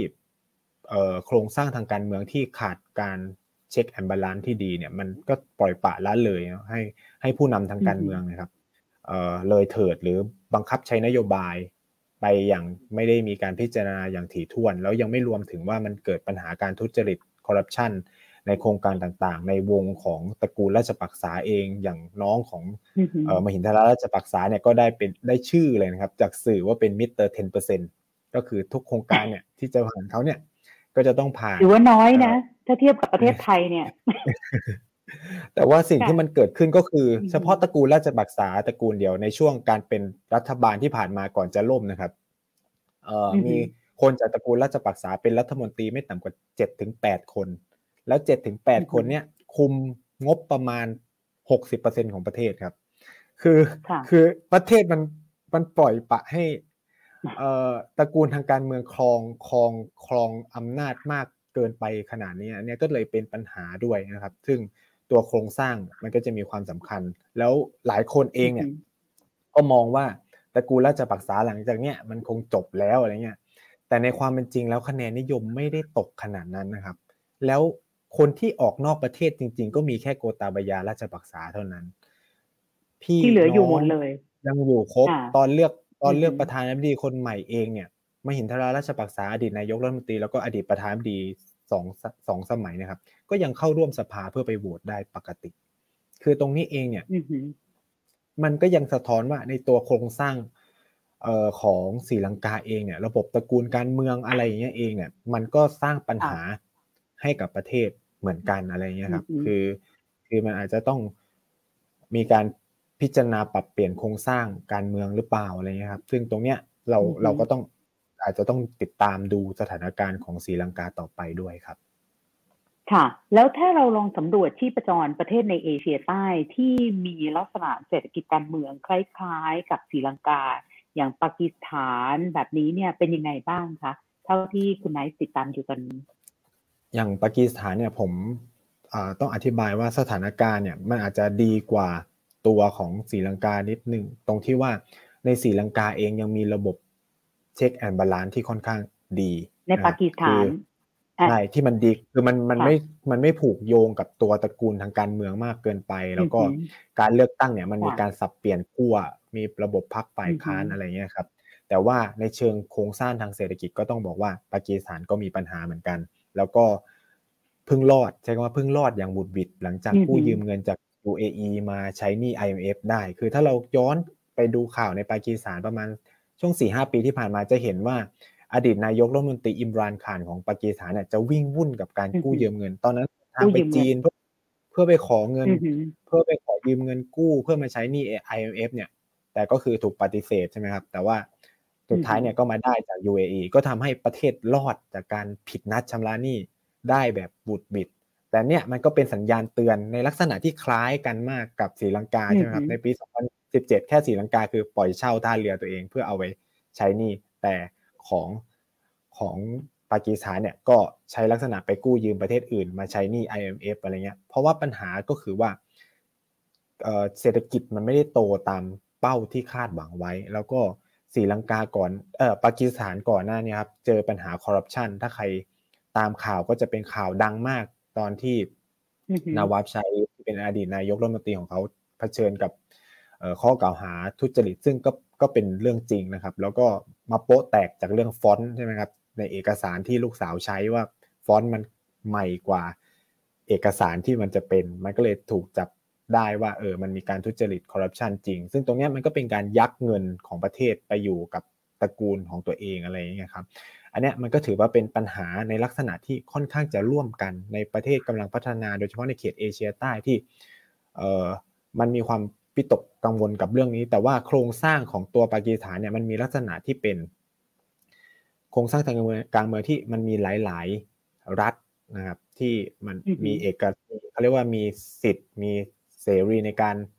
พัฒนารัฐของตัวเอง มันจะต่างจากในลักษณะความเป็นรัฐเดียวแบบศรีลังกาที่รัฐบาลกลางมีอำนาจมาก แต่สำหรับปากีสถานหรือแม้กระทั่งอินเดียเองเนี่ยมันมีรัฐบาลระดับรัฐที่ยังสามารถบริหารจัดการตัวเองได้ ตรงนี้มันก็อาจจะลดปัญหาการที่อำนาจมันกระจุกตัวอยู่กับคนใดคนหนึ่ง และการตัดสินใจเชิงนโยบายเนี่ยมันเป็นบนมันไม่สามารถบนลงล่างได้ดังนั้นปากีสถานเนี่ยก็ยังมีสถานการณ์ที่ดีกว่าศรีลังกามาก แต่ว่า อีกประเทศหนึ่งที่ก็อาจจะต้องจับตาก็จะมีพวกเนปาลกับบังกลาเทศนะครับ อย่างบังกลาเทศเนี่ยอาจจะเท่าที่ผมได้มีโอกาสคุยกับเพื่อนชาวบังกลาเทศเนี่ยเขาก็มีความวิตกกังวลเหมือนกัน เพราะว่าปัญหาหลักๆ ของบังกลาเทศคือเรื่องที่ว่าการเมืองมันอาจจะเผชิญเผชิญกับวิกฤตเสถียรภาพหลังจากเอ่อนายกรัฐมนตรีเชคฮาซีนาเนี่ยถ้า มีปัญหาอุบิเหตุเสียชีวิตอะไรเงี้ยมันก็จะเกิดวิกฤตทางการเมือง ซึ่งตรงเนี้ยเขายังไม่มีคนสืบอำนาจต่อหรือยังไม่มีคนที่จะเอ่อเข้ามาดำเนินการทางการเมืองแทน แล้วก็จะมีปัญหาเรื่องคอร์รัปชันเหมือนกัน แล้วก็พึ่งพาจีนเหมือนกันในปานเองก็เป็นลักษณะแบบนั้นก็คือมีการกู้ยืมเงินจากจีนเข้ามาค่อนข้างเยอะอะไรเงี้ยครับ ตรงนี้ก็จะเป็นสิ่งที่อาจจะต้องจับตามองมากยิ่งขึ้น มาลดีฟเองเนี่ยก็จะมีลักษณะคล้ายๆ แบบคือลักษณะในเอเชียใต้นะครับมันจะมีประเด็นคล้ายๆกันก็คือหนึ่งการเมืองที่จะมีลักษณะเป็นตระกูลการเมืองค่อนข้างชัดเจนนะครับมันจะมาจากผู้นำเนี่ยจะวนเวียนอยู่ในไม่กี่ตระกูล ซึ่งมันทำให้ตรงเนี้ยมันไม่เปิดโอกาสให้คนใหม่ ๆ เนี่ยเข้ามาผลักดันนโยบายหรือเข้ามาเปลี่ยนอะไรบางอย่างในเชิงการเมืองนะครับ ซึ่งมันก็จะเป็นเขาเรียกว่าผลไม้พิษเนาะสำหรับ ตัวตัวประเด็นการเมืองซึ่งแน่นอนก็ส่งผลกระทบต่อนโยบายอื่น ๆ ของประเทศด้วย เพราะว่าการเมืองมันก็นำเศรษฐกิจนำสังคมใช่ไหมครับ ซึ่งบทเรียนจากศรีลังกาเนี่ยมันเห็นได้ชัดแล้วว่า การที่ปล่อยปะให้ผู้นำทางการเมืองเนี่ยมีอำนาจมากจนเกินไปจนจนเป็นลักษณะแบบนี้มันก็นำประเทศไปสู่หายนะได้เหมือนกัน ถ้าไม่มีการคัดค้านคัดง้างอะไรกันบางอย่างในในประเทศนี้ครับ แล้วถ้าเราดูที่พี่ใหญ่อย่างอินเดียล่ะคะเขาได้รับผลกระทบอะไรจากเหตุการณ์ที่เกิดในศรีลังกา แล้วก็แนวโน้มที่จะเกิดขึ้นในภูมิภาคนี้ไหมคะคือด้วยความที่ผมจบอินเดียมานะครับ ผมคิดว่า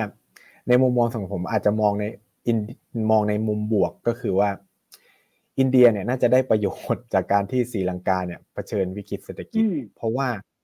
อย่างที่ผมเล่าไปแล้วก็คือความสัมพันธ์ระหว่างศรีลังกากับอินเดียเนี่ยมันสูญเสียไปในช่วงที่อินเดียเนี่ยคว่ำบาตรศรีลังกา แล้วมันก็กลายเป็นว่าศรีลังกาเข้าไปหาจีนซะเยอะจากที่แต่ก่อนเนี่ย อินเดียได้ชื่อว่าเป็นพี่ใหญ่ของเอเชียใต้ แล้วก็พื้นที่รอบบ้านของตัวเองเนี่ย เรียกได้ว่าเขาให้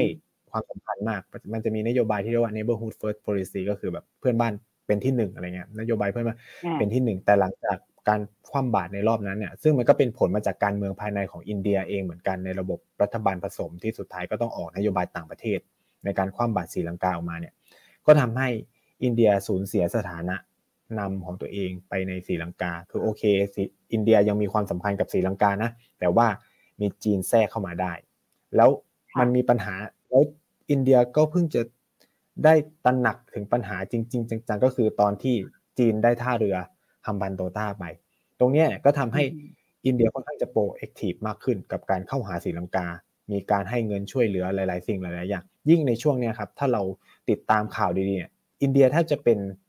ผู้ให้ความช่วยเหลือหลักของศรีลังกาเลย เพราะว่าเขาบอกว่านี่มันคือโอกาสที่จะทำให้อินเดียกลับไปมีความสัมพันธ์ที่ดีกับศรีลังกาอีกครั้งหนึ่ง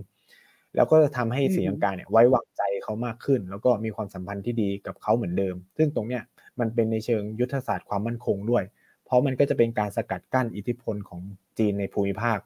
เอเชียใต้ซึ่งมันเปรียบเสมือนเป็นหลังบ้านของอินเดีย ซึ่งตอนเนี้ยจีนแทบจะอยู่ล้อมรอบ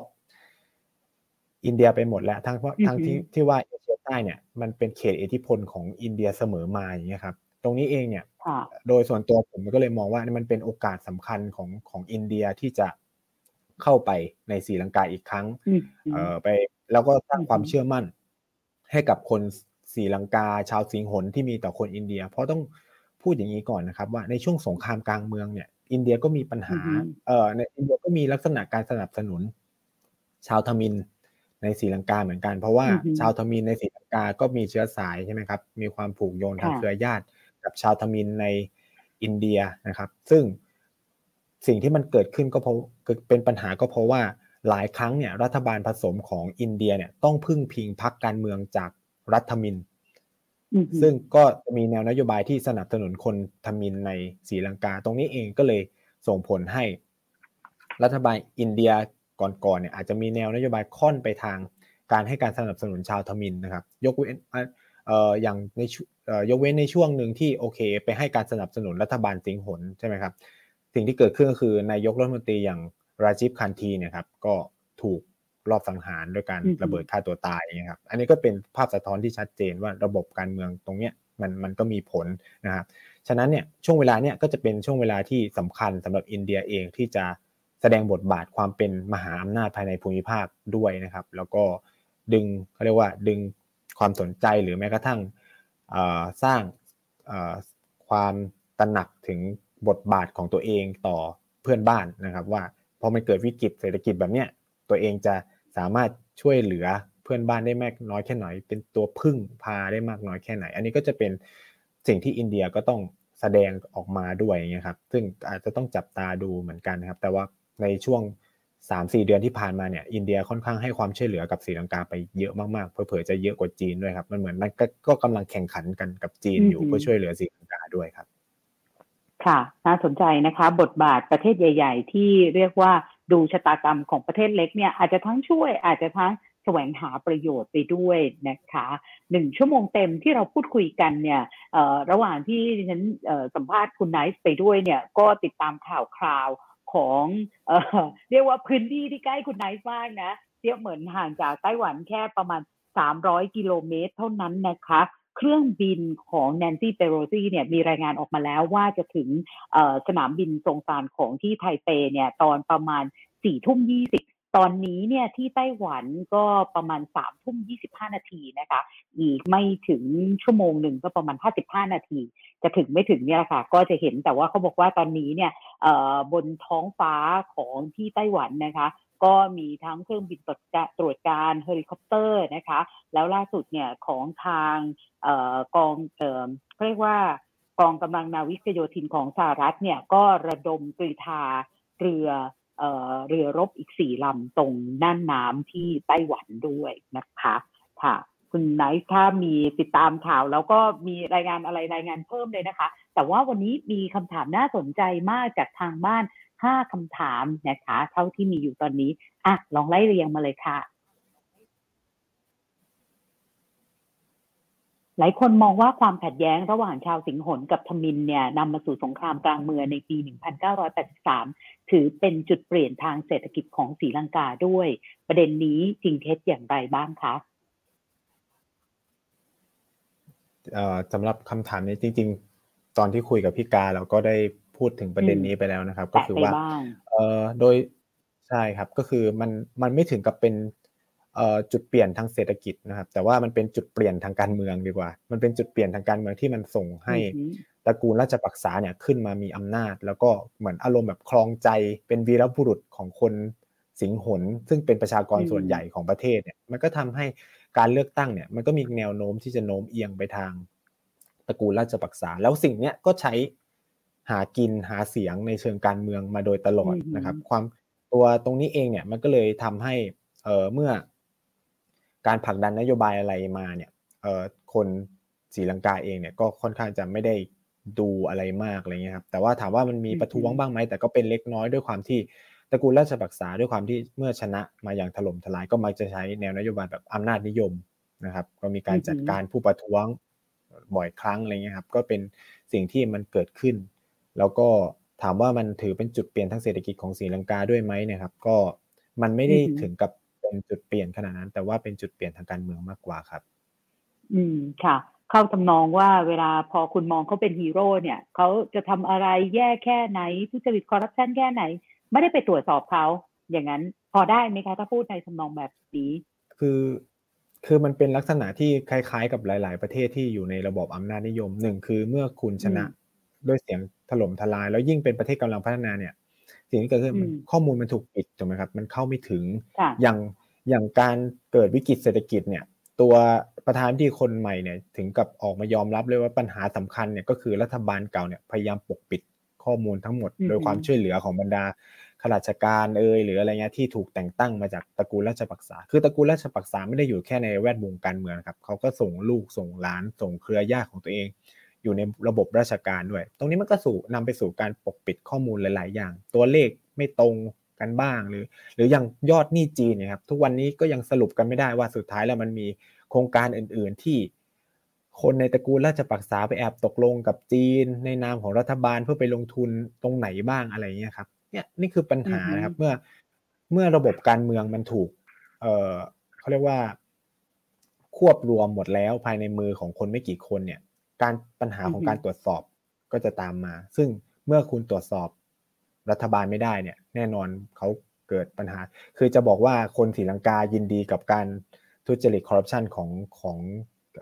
มหินทราราชปักษาหรือตระกูลราชปักษาเนี่ยผมว่าอันนี้อาจจะไม่ถูกต้องแต่ปัญหาคือเขาเข้าไม่ถึงข้อมูลมากกว่านะครับ หรือการอภิปรายไม่ไว้วางใจหรืออะไรข้อมูลของฝ่ายค้านก็ไม่ได้มีมากมายเท่าไหร่นัก หรือเมื่อโหวตแล้วเนี่ยโดยระบบรัฐสภาแล้วเนี่ย ยังไงมันก็แพ้ใช่ไหมครับเพราะฝ่ายค้านก็ไม่สามารถสู้ฝ่ายรัฐบาลได้อะไรเงี้ยครับ ซึ่งโอเคแหละมันในระบบประชาธิปไตยก็อาจจะต้องรอเลือกตั้งรอบใหม่ แต่ว่าด้วยโครงสร้างในลักษณะแบบเนี้ยสิ่งที่มันเกิดขึ้นก็คือมันเกิดระเบิดขึ้นมาก่อนอะไรเงี้ยครับ มันก็ไม่ทัน แล้วทีนี้มันก็กลายเป็นวิกฤตการเมืองต่อไปอีกลูกหนึ่งเข้าไปอีก ทีเนี้ยมันก็เลยการแก้ไขปัญหามันมันก็ยากนะครับ เมื่อทั้งเศรษฐกิจก็เจอปัญหาการเมืองก็เจอปัญหาเนี่ย มันก็เรียกว่าประเทศมันก็คือมืด แปดด้านอย่างที่พี่กาบอกเลยคือมันหาแสงสว่างไม่เจอ คือคือเวลาคุยกับคนศิลปกรรมมีลักษณะเป็นแบบนั้นจริง ๆ คือเขาก็ไม่รู้จะจะยังไงก็คือหนึ่งก็คือ พอได้รัฐบาลใหม่มาผู้ประท้วงก็อาจจะไม่ได้ยอมรับถูกไหมครับ แล้วใครจะเป็นคนผลักดันตัวปัญหาแก้ไขปัญหาเศรษฐกิจที่มันกำลังเกิดขึ้น เพราะว่าตอนเนี้ยทุกคนก็หวังกับสิ่งที่เรียกว่า IMF จะปล่อยกู้ให้กับศรีลังกา หรือประเทศต่างๆเนี่ยจะยอมใช่ไหมครับ ปรับโครงสร้างหนี้ให้อะไรเงี้ย แต่เมื่อคุณไม่มีรัฐบาลที่มีเสถียรภาพ ใครจะอยากเจรจากับคุณถูกไหมครับมันก็ยังไม่มีใครแม้กระทั่งตอนนี้มีรัฐบาลใหม่ออกมาแล้วเนี่ย สิ่งที่เกิดขึ้นก็คือว่าอย่างฝั่งอินเดียเองเนี่ยเอ่อแน่นอนว่าสถานทูตก็อาจจะมีการแสดงความยินดีกับตัวประธานาธิบดีคนใหม่ แต่ว่าตัวนายกรัฐมนตรีก็ยังไม่มีการส่งสาร แตกต่างจากจีนที่ก็มีการส่งสารอย่างเป็นทางการแล้วอะไรครับมันก็สะท้อนถึงความเชื่อมั่นว่าเอ๊ะรัฐบาลนี้จะอยู่ได้ นานแค่ไหนอะไรเงี้ยครับ เพราะว่าอย่าลืมว่า ก่อนหน้านี้เนี่ยนายกรัฐมนตรีนะครับ เปลี่ยนสองคนในช่วงเวลาแค่สองสามเดือนอะไรเงี้ยครับ คือคำถามมันก็เลย มันก็เป็นความอิลุงตุงนางของปัญหาตรงนี้ด้วยอย่างเงี้ยค่ะนะคะ ในฐานะใครถ้าเคยไปศรีลังกาเนี่ย ทุกคนจะชอบประเทศนี้ทั้งนั้นเลย มันน่ารักดูแบบผู้คนมีน้ำจิตน้ำใจแต่ว่า เออเรารู้สึกว่ายิ่งพออ่านข่าวมากขึ้นอ่านบทวิเคราะห์มากขึ้นบางที เราดูเฉพาะฉับฉาบบางทีก็ไม่ได้เหมือนกันนะคะ เราก็รู้สึกเสียใจด้วยว่าถ้าจะบอกว่าเออมันไม่มีแสงสว่างที่ปลายอุโมงค์สำหรับประเทศนี้เลยเดี๋ยวเราจะลองมาสำรวจด้วยนะคะค่ะคำถามต่อไปเลยค่ะ การปราบปรามชนกลุ่มน้อย จนโดนชาติอื่นคว่ำบาตรส่งผลอย่างไรต่อระบบเศรษฐกิจสีลังกาในภาพรวมนะคะ ก็มีแตะๆไปบ้างแล้วเหมือนกันเออคุณไนท์อยากจะเพิ่มไหมคะ ครับก็แน่นอนคือสิ่งที่ผมเล่าไปก็คือว่ามันกลายเป็นว่ามันทำให้สีลังกาเนี่ยไปเลือกเส้นทางที่ผิด นั่นคือการไปออกพันธบัตรระหว่างประเทศ แต่ว่าก็ต้องเราก็ต้องพูดในมุมของ คือถ้าเราถ้าเรามองในมุมของสีลังกาเองเนี่ยมันก็เป็นเหมือนทางเลือกเดียวของเขาด้วย คือปัญหาเลยก็คือว่าสีลังกาไม่มีช้อยส์อื่น ที่จะไปถูกไหมครับ คือแน่นอนทุกประเทศบนโลกก็มีความหวังว่าตัวเองก็อยากจะ เปลี่ยนตัวเองเป็นประเทศพัฒนาแล้ว ฉะนั้นถ้าเราไม่มีเงินเพียงพอสิ่งสำคัญก็คือการกู้ยืมก็จะตามมาเป็นเป็นปกติอยู่แล้ว แต่แค่ว่าผมคิดว่าการควบคุมเงินกู้เนี่ยมันมีปัญหาหรือการวางแนวทางที่จะใช้หนี้เนี่ย ผมคิดว่ามันมีปัญหามากกว่า เลยเลยทำให้ศรีลังกามาเผชิญวิกฤตนี้คือตรงนี้เนี่ยต้องยอมรับอย่างหนึ่งก็คือว่าการที่ศรีลังกาโดนคว่ำบาตรเนี่ยเป็นอีกหนึ่งปัจจัยที่ทำให้ ศรีลังกาหนึ่งกลายไปเป็นผู้กู้จีนรายสำคัญใช่ไหมครับ แล้วก็นำมาสู่คำที่เราเรียกว่ากับดักหนี้จีนนั่นแหละครับ คือตรงเนี้ยก็เป็นผลมาจากการคว่ำบาตรจากนานาชาติด้วยนะครับ แล้วก็ การไปปล่อยพันธบัตรในตลาดระหว่างประเทศ โดยอัตราดอกเบี้ย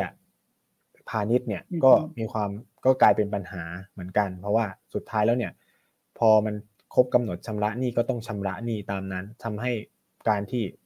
เงินตัวเองที่ชักหน้าไม่ถึงหลัง หรือมันเจอแจ็คพอตแบบทั้งโควิด ทั้งอะไรพร้อมกันเนี่ย มันก็เลยทำให้ แผลตรงเนี้ยที่มันยัง เอ้ย มันพยุงกันมาได้นานเนี่ย สุดท้ายมันก็แตกออกอย่างที่เราเห็นเนี่ยครับ อันนี้ก็คือก็ต้องยอมรับว่าการคว่ำบาตรจากนานาชาติมันมันมีผลมากนะครับ ซึ่งเราได้ได้เห็นสัญญาณบวกหลายอย่างหลังเกิดวิกฤตเศรษฐกิจในศรีลังกา เช่น การกลับมาของสหรัฐอเมริกา ที่เริ่มมีการพูดว่าจะให้ความช่วยเหลือ มีการ กลับมาตั้งสำนักงานหลาย ๆสำนักงานระหว่างประเทศของตัวเองในศรีลังกาอีกครั้งคือ ในเวลาเนี่ยผมเข้าใจเลยว่าศรีลังกาศรีลังกาไม่ได้ปิดรับความช่วยเหลือนะครับ แต่ว่าเพราะศรีลังกาถูกคว่ำบาตรมันเลยเป็นปัญหาว่าเขาไม่มีทางเลือกอื่น ซึ่งแน่นอนว่าเขายินดีแน่นอนถ้าประเทศไหนจะให้ความช่วยเหลือ หรือจะกลับมามีความสัมพันธ์ที่ดีกับเขาจากก่อนนี้ที่โดนคว่ำบาตรมาอะไรเงี้ยครับ คือตรงเนี้ยมันก็ทำให้หลาย ๆ ประเทศที่ เฮ้ยถอยห่างจากศรีลังกาไปนาน แล้วมองว่าศรีลังกาใกล้ชิดกับจีนเนี่ยก็จะเป็นโอกาสที่จะเข้าไปในศรีลังกาเหมือนกัน แต่นักวิเคราะห์หลายคนก็มองมองเหมือนกันว่าปัญหาก็คือว่ามันเกิดวิกฤตแล้วเนี่ยมันเหมือนกับว่าการเข้าไปช่วยอะมันก็มันก็ต้องลุ้นเหมือนกันว่า คุณจะได้ผลตอบแทนกลับจะรอดไหมใช่ อันนี้เป็นลักษณะที่หรือ การเข้าไปของเงินกู้ของ IMF เนี่ยมันจะต้องนำมาสู่การปรับโครงสร้างขนาดใหญ่ของสีลังกาแน่นอนเหมือนที่ไทยเจอใช่ไหมครับสีลังผมโดยส่วนตัวผมมีความเชื่อลึกๆเลยว่า เราจะได้เห็นการขายทรัพยากรหลายอย่างของสีลังกาหรือ ตัวพวกรัฐวิสาหกิจบางอย่างของสีลังกาจะต้องโดน privatization แน่ ๆ อะไรเงี้ยครับที่หรือไม่ก็เปลี่ยนมือไปอยู่กับประเทศโน้นประเทศนี้อะไรเงี้ยครับ ซึ่งตรงเนี้ยก็ต้องมาติดตามต่อไปว่า แล้วในเชิงการเมืองล่ะ คนศรีลังกาจะมองเรื่องพวกนี้ยังไงถูกไหมครับอืมค่ะ ค่ะ อีกสองคำถามนะคะ คุณไนท์ค่ะ วิกฤตศรีลังกาเป็นสัญญาณเตือนประเทศในเอเชียอื่น ๆ นอกจากปากีสถานที่ยกตัวอย่างหรือไม่อย่างไรนะคะ ค่ะ เอ่อจากคำถามนี้เนี่ย ให้ถามกลับมาที่ประเทศไทยด้วยค่ะ ว่าเตือนอะไรกับประเทศไทยบ้าง ครับ คือถ้า เอาใกล้ที่สุดเลยผมเข้าใจว่าจะเป็นประเทศลาวนะครับ ที่มีลักษณะใกล้เคียงมากกับศรีลังกานะครับ แล้วก็เผชิญกับปัญหาเงินเฟ้อเยอะ แล้วก็แต่อันเนี้ยจะเป็นปัญหาที่ว่าเขามีเงินกู้กับจีนค่อนข้างเยอะ ตรงเนี้ยมันอาจจะเป็นอาจจะเป็นเรียกได้ว่าเป็นข้อดีตรงหนึ่งก็คือว่ามันสามารถคุยได้ แล้วจีนก็คงไม่ปล่อยให้ลาวล้ม เพราะถ้าลาวล้มเนี่ย เงินที่ตัวเองลงไปในลาวเนี่ยก็จะสูญเปล่า แล้วก็ลาวก็อาจจะโชคดีตรงจุดหนึ่งก็คือมีทรัพยากรเยอะ ซึ่งหลายปีที่ผ่านมาเราก็เห็นว่า เราก็ปล่อยสัมปทานทั้งเขื่อนทั้งเหมืองอะไรเงี้ยออกไปตรงเนี้ยโอเคแหละในในมุมของรัฐบาลเนี่ยมันดี แต่ว่าสำหรับชาวบ้านเนี่ยก็คงจะมองว่าเออตัวเองต้องทำไมต้องมาเวนคืนที่ใช่ไหมครับไปเป็นเขื่อน ตัวเองก็ต้องย้ายอพยพไปอะไรเงี้ยแต่ว่าวิกฤตของศรีลังกา มันเตือนเราอย่างหนึ่งก็คือว่าตัวการบริหารจัดการหนี้เนี่ยมันมีความสำคัญมาก ๆ แล้วก็การกู้ยืมเงินแบบแบบแบบ จวนตัวหรือมากเกินไปเนี่ยก็ส่งผลให้ ถ้ามันเกิดวิกฤตบางอย่างเข้ามาแทรกซ้อนเนี่ย ถ้าคุณไม่มีแผนสำรองเนี่ยเอ่อก็จะเจอปัญหา คือผมคิดว่าทั้งลาวทั้งศรีลังกาคงไม่คิดหรอกครับว่ามันจะเจอทั้งโควิด -19 มันจะเจอทั้งรัสเซียกับยูเครนทำสงครามกันใช่ไหมครับ มันเป็นเหมือนกับว่าเป็นตัวแปรที่เขาไม่ได้คาดคิด แล้วทุกทั้งสองประเทศเนี่ยก็มีความคาดหวังที่จะพัฒนาประเทศตัวเอง อย่างลาวเองเนี่ยเขาก็ด้วยความที่เป็นเป็นประเทศ ปิดใช่ไหมเป็น landlocked เนี่ย การได้มาของรถไฟความเร็วสูง เอยหรือเป็นการพัฒนาตัวเองจาก landlocked ไปเป็น land link เนี่ยก็อาจจะเป็นในนโยบายที่ไม่กี่อย่างที่เขาจะเอาชีวิตรอดมาเอาพัฒนาเศรษฐกิจของตัวเองได้อย่างนี้ดีกว่า แล้วพอมันเจอวิกฤตทั้งโควิด ทั้งอะไรเงี้ย พอตรงเนี้ยมันก็ทำให้ ผมคิดว่าการวางแผนต่อไปในอนาคตของหลาย ๆ ประเทศทั่วโลกรวมถึงไทยด้วยครับ ก็อาจจะต้องมองเรื่องตัวแปรอื่นๆ มากยิ่งขึ้นในการคำนวณการกู้ยืมเงิน คืออย่างคืออย่างไทยเนี่ย ผมคิดว่าเรามีความโชคดีอย่างหนึ่งก็คือว่าเราเจอวิกฤตต้มยำกุ้งทำให้ถ้าผมพูดนี้อาจจะโดนทัวลงก็ได้คือ แค่ว่าเออคือบทเรียนแล้วกันบทเรียนจากวิกฤตต้มยำกุ้งทำให้เราปรับโครงสร้างทางการเงิน แล้วก็โครงสร้างทางการคลังของตัวเอง เช่น เราไปกู้ยืมภายในประเทศมากขึ้น คือมันกู้ยืมในประเทศเรา conser vative มากขึ้นด้วยไหม หมายถึงหน่วยงานกำกับดูแล regulator ของเราธนาคารแห่งประเทศไทย conservative ด้วยมากขึ้นหน่อยหนึ่งใช่ครับ คือตรงเนี้ยมันทำให้เมื่อมันไม่ได้พึ่งพาเงินตาต่างประเทศเนี่ย เมื่อมันมีเกิดเงินเฟ้อหรือตัวค่าเงินอ่อนค่าเงินแข็งเนี่ยมันก็ไม่ได้กระทบกับยอดหนี้โดยรวมของของเรามาก มันจะต่างจากลาวกับศรีลังกาที่เมื่อคุณกู้ยืมในระบบระหว่างประเทศเป็นสกุลเงินดอลลาร์พออัตราแลกเปลี่ยนมันเปลี่ยน มันมีผลต่อยอดหนี้ ซึ่งตรงเนี้ยมันอย่างศรีลังกาเนี่ยมันเหมือนแบบอยู่ดีๆมีหนี้ขึ้นเป็นสองเท่าเลย เพราะว่าเงินค่าเงินรูเปียของตัวเองรูเปียของตัวเองอ่อนลงมาอะไรเงี้ยครับหรือลาวเนี่ยเราก็ได้เห็นว่าค่าเงินกีบมันมันตกลงไปเยอะมาก มันก็ส่งผลให้จากแต่เดิมเนี่ย เคยซื้อน้ำมันได้เยอะใช่ไหมครับมันก็ลดลง นอกจากน้ำมันจะแพงแล้วเนี่ย ค่าเงินกีบก็ยังลดอีก ก็กลายมาซื้อน้ำมันได้น้อยกว่าลงน้อยลงกว่าเดิม มันก็เกิดเป็นวิกฤตซ้อนกันไปเรื่อยๆ พอไม่มีน้ำมัน เข้ามาใช้ภายในประเทศระบบโลจิสติกก็ไม่เดินใช่ไหมครับมันก็ไปกระทบเศรษฐกิจในภาคอื่น ๆ อีกอะไรเงี้ยครับตรงเนี้ยมันก็ก็เป็นสิ่งที่จะต้องมีบทบทเรียนออกมา ซึ่งอาจจะเป็นข้อดีอาจจะเป็นข้อที่ข้อที่ลาวอาจจะมีข้อได้เปรียบกว่าศรีลังกานิดหน่อยก็คือว่าเขายังไม่เผชิญกับวิกฤตการเมืองซ้อนเข้ามาอีก แต่ว่าไม่แน่อนาคตเราเราไม่สามารถรู้ได้นะครับ แต่ว่าตอนนี้มันยังไม่มี แต่อย่างศรีลังกาเนี่ยมันมันเหมือนล้มทุกอย่างเลย ทั้งสังคม ภาคสังคม ภาคการเมือง ภาคเศรษฐกิจมันแบบ perfect storm เต็มที่ทุกอย่างล้มครืนไปหมดเลยอะไรเงี้ยมันก็เลยแบบอยู่ในสภาพที่ว่าไม่รู้จะหันหน้าไปทางไหน ซึ่งตรงนี้เองอะไอ้ฝ่ายการเมืองเขาพยายามพูดคุยกับบรรดาผู้ประท้วงว่า เอ้ย อันเนี้ยเราพยายามตั้งให้เป็นเป็นรัฐบาลแห่งชาติที่สุดแล้วนะ เพื่อให้ทุกพรรคการเมืองมาอยู่ด้วยกันอะไรเงี้ย เพื่อแบบ คือเอาจริงก็คือพักการเมืองทุกพักตอนนี้ก็คืออยู่ในมากก็คือ แทบจะไม่ค่อยเล่นการเมืองกันเท่าไหร่แล้ว เพราะว่าไอ้วิกฤตที่เห็นข้างหน้าเนี่ยมันมันหนักกว่ามากอะไรเงี้ยครับ คือตรงนี้มันก็ก็เป็นสิ่งที่โอเคคนในภาคการเมืองของศรีลังกายังรู้ยังรู้ว่าเออปัญหาของประเทศมันหนักหนานะอะไรเงี้ยครับคือตรงนี้เองเนี่ยก็ก็จะเป็นบทเรียนที่สำคัญกับหลาย ๆ ประเทศเลย ที่ตัดสินใจจะกู้ยืมแล้วก็ มองการพัฒนาโครงสร้างพื้นฐานเนี่ยอาจจะต้องมองเรื่องผลตอบแทนที่คุ้มค่ามากยิ่งขึ้น แล้วก็ในส่วนของจีนเองเนี่ยผมว่าได้บทเรียนจากศรีลังกาเยอะมาก คือการปล่อยกู้ในอนาคตของจีนผมคิดว่าน่าจะต้องเข้มข้นในเรื่องของเอ่อพวกธรรมาภิบาลใช่ไหมครับพวกความโปร่งใสอะไรเงี้ยอาจจะมีปรับเปลี่ยนมากยิ่งขึ้นเหมือนกันครับ ค่ะคำถามสุดท้ายนะคะ ขึ้นมาเลยค่ะ ต่อจากนี้เห็นแนวโน้มไว้ว่านอกจากอินเดียชาติอื่น ๆ จะสนใจเข้ามาช่วยเหลือสถานการณ์ในปัจจุบันของศรีลังกามากน้อยแค่ไหนอะคะครับก็นอกจากอินเดียแล้วตอนนี้ที่เห็นบทบาทสำคัญเลยก็คือก็จะมีสหรัฐอเมริกาในในการประชุมรัฐมนตรีคลังรอบล่าสุดของ G20 นะครับก็มีการพูดถึงเรื่องจะเป็นตัวกลางในการปรับโครงสร้างคุยบรรดาเจ้าหนี้ของ ของศรีลังกาเนี่ยมาคุยร่วมกันเพื่อปรับโครงสร้างหนี้ของศรีลังกา เพราะว่าสหรัฐก็เป็นคนให้กู้รายใหญ่ของ IMF ใช่ไหมครับ ซึ่งก็คิดว่าก็จะเป็นหัวหอกสำคัญเหมือนกันที่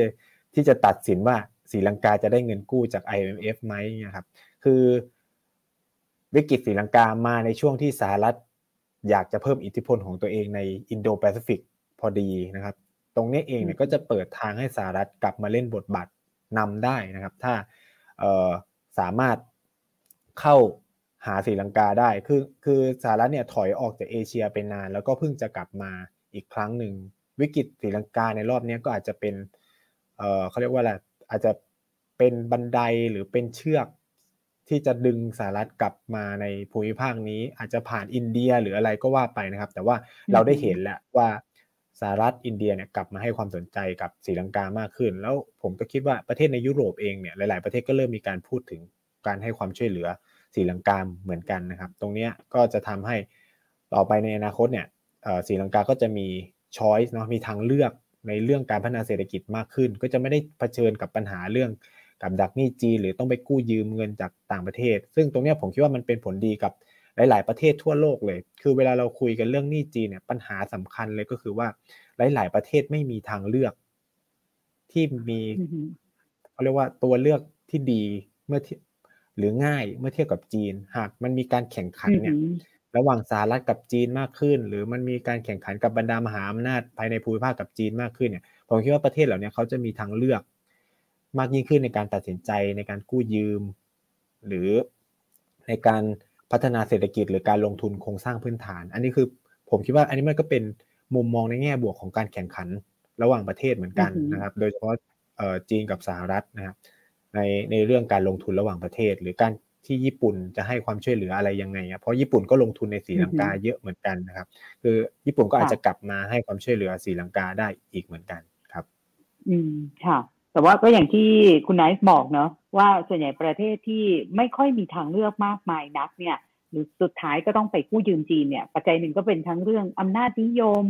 เรื่องเอ่อเรียกว่าแท็กเรคคอร์ดของเรื่องการละเมิดสิทธิมนุษยชนอะไรอย่างเงี้ยหรือแม้แต่เรื่องของการทำลายสิ่งแวดล้อมแบบนี้ก็เป็นปัจจัยหนึ่งที่ทำให้ตัวเลือกไม่มากนะคะ สุดท้ายก็ต้องกลับมา พึ่งพาจีนนั่นเองนะคะ เรื่องของศรีลังกาเนี่ยดิฉันคิดว่าครบถ้วนมาก ๆ แล้วก็หลังจากที่เราออกอากาศสดแล้วเนี่ยเดี๋ยวทาง d 1 0 1 w o r l d เขาจะเอ่อเรียกว่าถอดบทสัมภาษณ์นี้นะคะ อยากให้คุณผู้ชมเนี่ยไปอ่านกัน เพราะดิฉันคิดว่าอย่างที่คุณไนท์พูดด้วยก็คือในประเทศไทยเนี่ยเรามีหลายเรื่องต้องเรียนรู้มากเลยนะ ทั้งเรื่องความขัดแย้งทางการเมืองนะคะ เรื่องของ check and balance ในการตรวจสอบคนที่คุณคิดว่า เขาเนี่ยเป็นฮีโร่ในช่วงเวลาหนึ่ง แล้วคุณจะปล่อยให้เขาทำตามอำเภอใจได้หมดทุกอย่างหรือเปล่านะคะ การลงทุนที่ส่วนใหญ่เป็นเหตุผลทางการเมือง ไม่ได้เป็นเหตุผลในความจำเป็นของประเทศอันนี้เนี่ยก็ทำให้เงินกู้ยืมเนี่ยมันมีคุณค่าได้มากจริง ๆ หรือเปล่า แล้วก็รวมทั้งการตัดสินใจนโยบายต่างๆ แม้ว่าอาจจะเป็นนโยบายเหมือนดูว่าดี แต่ว่าถ้าไม่ครอบรอบครอบเนี่ยไม่มีการเตรียมพร้อมไม่คิดหน้าคิดหลังเนี่ยสุดท้ายมันก็อาจจะกลายเป็นผลกระทบได้นะคะ ทีนี้เนี่ยเรายังเหลือเวลาอีกนิดหน่อยอยากกลับไปที่ความขัดแย้งระหว่างจีนกับไต้หวันแล้วก็สหรัฐนะคะเน้นดูอีกสักประมาณตอนนี้ 45 นาที น่าจะอีกสักประมาณ 35 นาที เครื่องบินเอ่อเที่ยวบินที่ SPAR 19 นะคะของเอ่อที่แนนซี่เปโรซีประธานสภาผู้แทนราษฎรสหรัฐเดินทางออกจากกรุงกัวลาลัมเปอร์เนี่ยถ้าไปที่ไต้หวันเนี่ย น่าจะถึงในเวลาอีก 35 นาทีข้างหน้านะคะ ตอนนี้เนี่ยใน flightaware.com นะคะมีคนตามเส้นทางนี้เนี่ยประมาณ 3 0 0แสนคนนะ นาทีนี้ เรียกว่าก็ลุ้นนะคะ แล้วก็บรรดานักธุรกิจต่างๆเนี่ยก็ก็เฝ้าติดตาม เพราะว่าพื้นที่ตรงไต้หวันจีนเนี่ยถ้าเกิดปัญหาอะไรขึ้นมาเนี่ยมันเป็นจุดในการเเรียกว่าเป็น supply chain ใหญ่ด้วย ใน คุณไนท์เท่าที่ติดตามข่าวคราวนี้เนี่ยในช่วงสองสามวันนี้เนี่ย จีนเขาเอาจริงมากน้อยแค่ไหนคะ เพราะว่าก่อนหน้านี้เคยมีหนังสือลับไปถึงรัฐบาลสหรัฐ ว่าถ้าแดนซี่เปโรซี่ไปจริงเนี่ยเขเขาสงวนสิทธิ์ที่จะใช้กำลัง คิดยังไงอะแล้วมันเพิ่งเมื่อวานเพิ่งผ่านเก้าสิบห้าปีกองกำลังปลดปล่อยประชาชนจีนเนาะคือเอาจริง ๆ จากด้วยความคือเรื่องเนี้ย เอาจริงๆผมโดยส่วนตัวผมไม่อยากให้มีอะไรนะเพราะเพราะว่าอยู่ไกลมากใช่คือไม่อยากให้มีอะไร แต่ว่าถ้าโดยนินิสัยของคนจีนหรือตัวรัฐบาลจีนนะครับ ถ้าเอ่ออย่างประเด็นไหนที่เขามองว่ามันเป็นเส้นแดง แล้วก็คนจีนเนี่ยจะมีลักษณะที่จะทำอะไรเนี่ย ก็จะทำทันทีถึงถึงแม้ว่า โอเคเราเราเตือนหรืออะไรไปแล้วเนี่ยครับ แต่ว่าอย่างเคสเนี่ยมันค่อนข้างพิเศษตรงที่ เขาเป็นประธานสภาคองเกรส ซึ่งมันก็เป็นหนึ่งในสามเสาหลักของสหรัฐอเมริกา ซึ่งตรงเนี้ยจีนพูดเสมอเลยว่าก็คือว่าสหรัฐเนี่ยมีความสัมพันธ์กับจีนบนพื้นฐานสำคัญก็คือจีนเดียวถูกไหมครับ ก็คือ แต่แต่จีนเดียวจะเป็นจีนไหนก็คือแล้วแต่ว่าสหรัฐจะมองยังไงเนาะแต่ว่าเมื่อสถาปนาความสัมพันธ์กับจีนแผ่นดินใหญ่แล้วเนี่ย จีนเขาก็มองว่าแสดงว่าสหรัฐยอมรับแล้วว่าไต้หวันเนี่ยเป็นส่วนหนึ่งของจีน แล้วก็สถานการณ์ก่อนหน้าเนี่ยมันเป็นลักษณะการขู่กันไปขู่กันมาในทางในทางเขาเรียกว่าคำพูด แต่ว่าตลอดช่วงสามสี่เดือนที่ผ่านมาเนี่ย จีนส่งเครื่องบินล้ำเข้าไปในน่านน่านฟ้าของไต้หวันเสมอนะครับ อยู่เรื่อยๆนะครับ คือเอาจริงผมไม่แน่ใจว่าจีนอาจจะมีลูกบ้าหรือทำอะไรที่ทำให้เราช็อกก็ได้ เพราะว่า หนึ่งคือว่าสำหรับเรื่องไต้หวันเนี่ย จีนมองว่ามีความสำคัญมาก แล้วก็คือในศูนย์ทรพจน์ของประธานาธิบดีสีจิ้นผิงในช่วงร้อยปีพรรคคอมมิวนิสต์เนี่ยก็คือความฝันสูงสุดของเขาก็คือเอาไต้หวันกลับมาเป็นส่วนหนึ่งของจีน ซึ่งเขาตัดจากคำว่า peaceful แล้วนะครับเขาตัดคำว่า peaceful ทิ้งไปแล้วโดยด้วยสันติอะไรเงี้ยก็คือเปิดทางว่าก็ใช้กำลังได้ซึ่งตรงเนี้ยมันก็เป็นสัญญาเป็นสัญลักษณ์สำคัญที่เราอาจจะได้เห็นก็ได้ก็คือ คือแน่นอนทุกคนมองว่าเออแล้วเศรษฐกิจมันจะเจอปัญหานู่นนี่นะแต่ว่าใครก็ไม่คิดเหมือนกันว่ารัสเซียจะบุกยูเครนถูกไหมครับ ค่ะเพราะทุกคนคือหักปาเรียนหมดเลยใช่มันมันจะมีปัญหาเรื่องเศรษฐกิจ ถึงแม้ว่ามีข่าวมาว่ารัสเซียจะบุกจะบุกแต่มันไม่บุกสักทีถูกไหมครับ แต่สุดท้ายก็บุกอันเนี้ยก็มีข่าวเหมือนกันว่า จีนจะเอาจริงนะจะเอาจริงนะแล้วคือพอมันมีเคสอย่างรัสเซียยูเครนขึ้นมาแล้วเนี่ย เราก็ไม่รู้ว่า ในเชิงยุทธนักยุทธศาสตร์ของฝั่งจีนเองเขาจะมองว่า เออ มันก็ไม่ได้มีอะไรขนาดนั้นนี่หรือเปล่าถูกไหมครับ ที่จะบุกไต้หวันนะครับ คือตรงนี้เองเนี่ยก็แล้วจีนเนี่ยจะมองตัวเองต่างจากเคสของรัสเซียบุกยูเครนนะครับ ก็คือว่าจีนมองว่าไต้หวันเป็นส่วนหนึ่งของตัวเองมาตลอด ไม่ได้มองว่าเป็นประเทศไม่ได้มีสถานะเป็นประเทศ มันจะไม่เหมือนกับรัสเซียบุกยูเครนที่สถานะยูเครนเป็น รัฐประชาชาติหนึ่งใช่ไหมครับ แต่ว่าไต้หวันเนี่ย มันยังมีสถานะก้ากึ่งอยู่ มันก็มีความเป็นไปได้ว่าหากจีนบุก ก็อาจจะไม่ได้เผชิญการคว่ำบาตรจากบรรดาชาติพันธมิตรของตัวเองมากขนาดนั้น แล้วจีนก็ต่างจากรัสเซียเยอะ เพราะว่าเศรษฐกิจจีนผูกกับหลายประเทศ แม้กระทั่งสหรัฐเอง คือถ้าเราอ่านบทวิเคราะห์ฝั่งสหรัฐที่เป็นฝ่ายความมั่นคงเองเขาก็มองว่ามันเป็นความเสี่ยงมากที่ที่คุณแนนซี่ เพโลซีจะเดินทางไปไต้หวันใช่ไหมครับ คือแม้แต่ฝั่งสหรัฐเองก็ยังกังวลกับเรื่องนี้ ฉะนั้นในฝั่งจีนเนี่ย คือถ้าติดตามข่าวเนี่ย ถ้าคุยกับคนจีนร้อยเปอร์เซ็นเลยครับ คือหวังอยากจะเห็นจีนไต้หวันกลับมาเป็นส่วนหนึ่งของทุกคนพูดในเสียงลักษณะแบบนี้ คือเขาพูดว่าไม่วันใดวันหนึ่งก็ต้องกลับมาแน่ๆโดยวิธีใดอะไรอย่างนี้ครับ แค่ว่ามันจะเป็นวิธีการไหน แค่นั้นเอง มันเหมือนมันเป็นความฝันของเขา ที่เหมือนจะรวมชาติหรืออะไรประมาณนี้ลักษณะแบบนั้นเลยครับ คือแล้วในช่วงหลายปีที่ผ่านมาสิ่งที่ต้องยอมรับก็คือคนจีนชาตินิยมมากขึ้น จากแนวนโยบายภายใต้การนำของสีจิ้นผิงคือเราจะรู้สึกเลยว่าโทนนโยบายต่างประเทศของจีนมันมีลักษณะที่แข็งกร้าวมากขึ้น เขาจะไม่ได้โอนอ่อนผ่อนปลนเหมือนในอดีตแหละ แล้วนี่ไม่ใช่สิ่งที่จีนเพิ่งจะทำอย่างเคสของทะเลจีนใต้เราก็ได้เห็นการสร้างเกาะเทียมแม้ว่า มันจะมีข้อพิพาทกันอยู่ในพื้นที่นั้น จีนก็ทำไม่ได้แคร์ใช่ไหมครับไม่สนใจแม้กระทั่งคำตัดสินของศาลระหว่างประเทศ แต่แค่ว่าในเรื่องของไต้หวันอาจจะต้องคิด เพราะว่าถ้ามันมีการบุกกันมันก็จะมีประเด็นเรื่องทางการทหารใช่ไหมครับ ตามมามันก็ต้องมีการวางแผนนู่นนี่นั่น ซึ่งตลอดหลายปีตั้งแต่ใช่อิงเหมือนขึ้นมาเป็นประธานาธิบดีเนี่ย จีนก็ซ้อมลบซ้อมบุกทำแบบบุกเกาะไต้หวันหลายครั้งมากนะครับ ซึ่ง สิ่งที่ผมหวังก็คือคงไม่ได้ใช้นะแต่ว่าสิ่งเราเราไม่สามารถทราบได้ว่ามันจะเกิดอะไรขึ้นนะครับ แล้ว reaction ของจีนเนี่ย ผมว่าอาจจะหนักก็ได้ ถ้าในเคสที่ว่าถ้าเขาเดินทางไปไปจริงนะเพราะว่าวันนี้ก็มีการซ้อมรบเหมือนกันนะครับ อืมค่ะ ถ้าพูดจริง ๆ แล้วเนี่ย คือที่ติดตามสถานการณ์ในต่างประเทศมาเนี่ย อย่างเวลาที่รัฐบาลสหรัฐเนี่ย ถ้าเราดูย้อนกลับไปในช่วงที่มีปัญหาคะแนนเสียงของรัฐบาลสหรัฐเนี่ย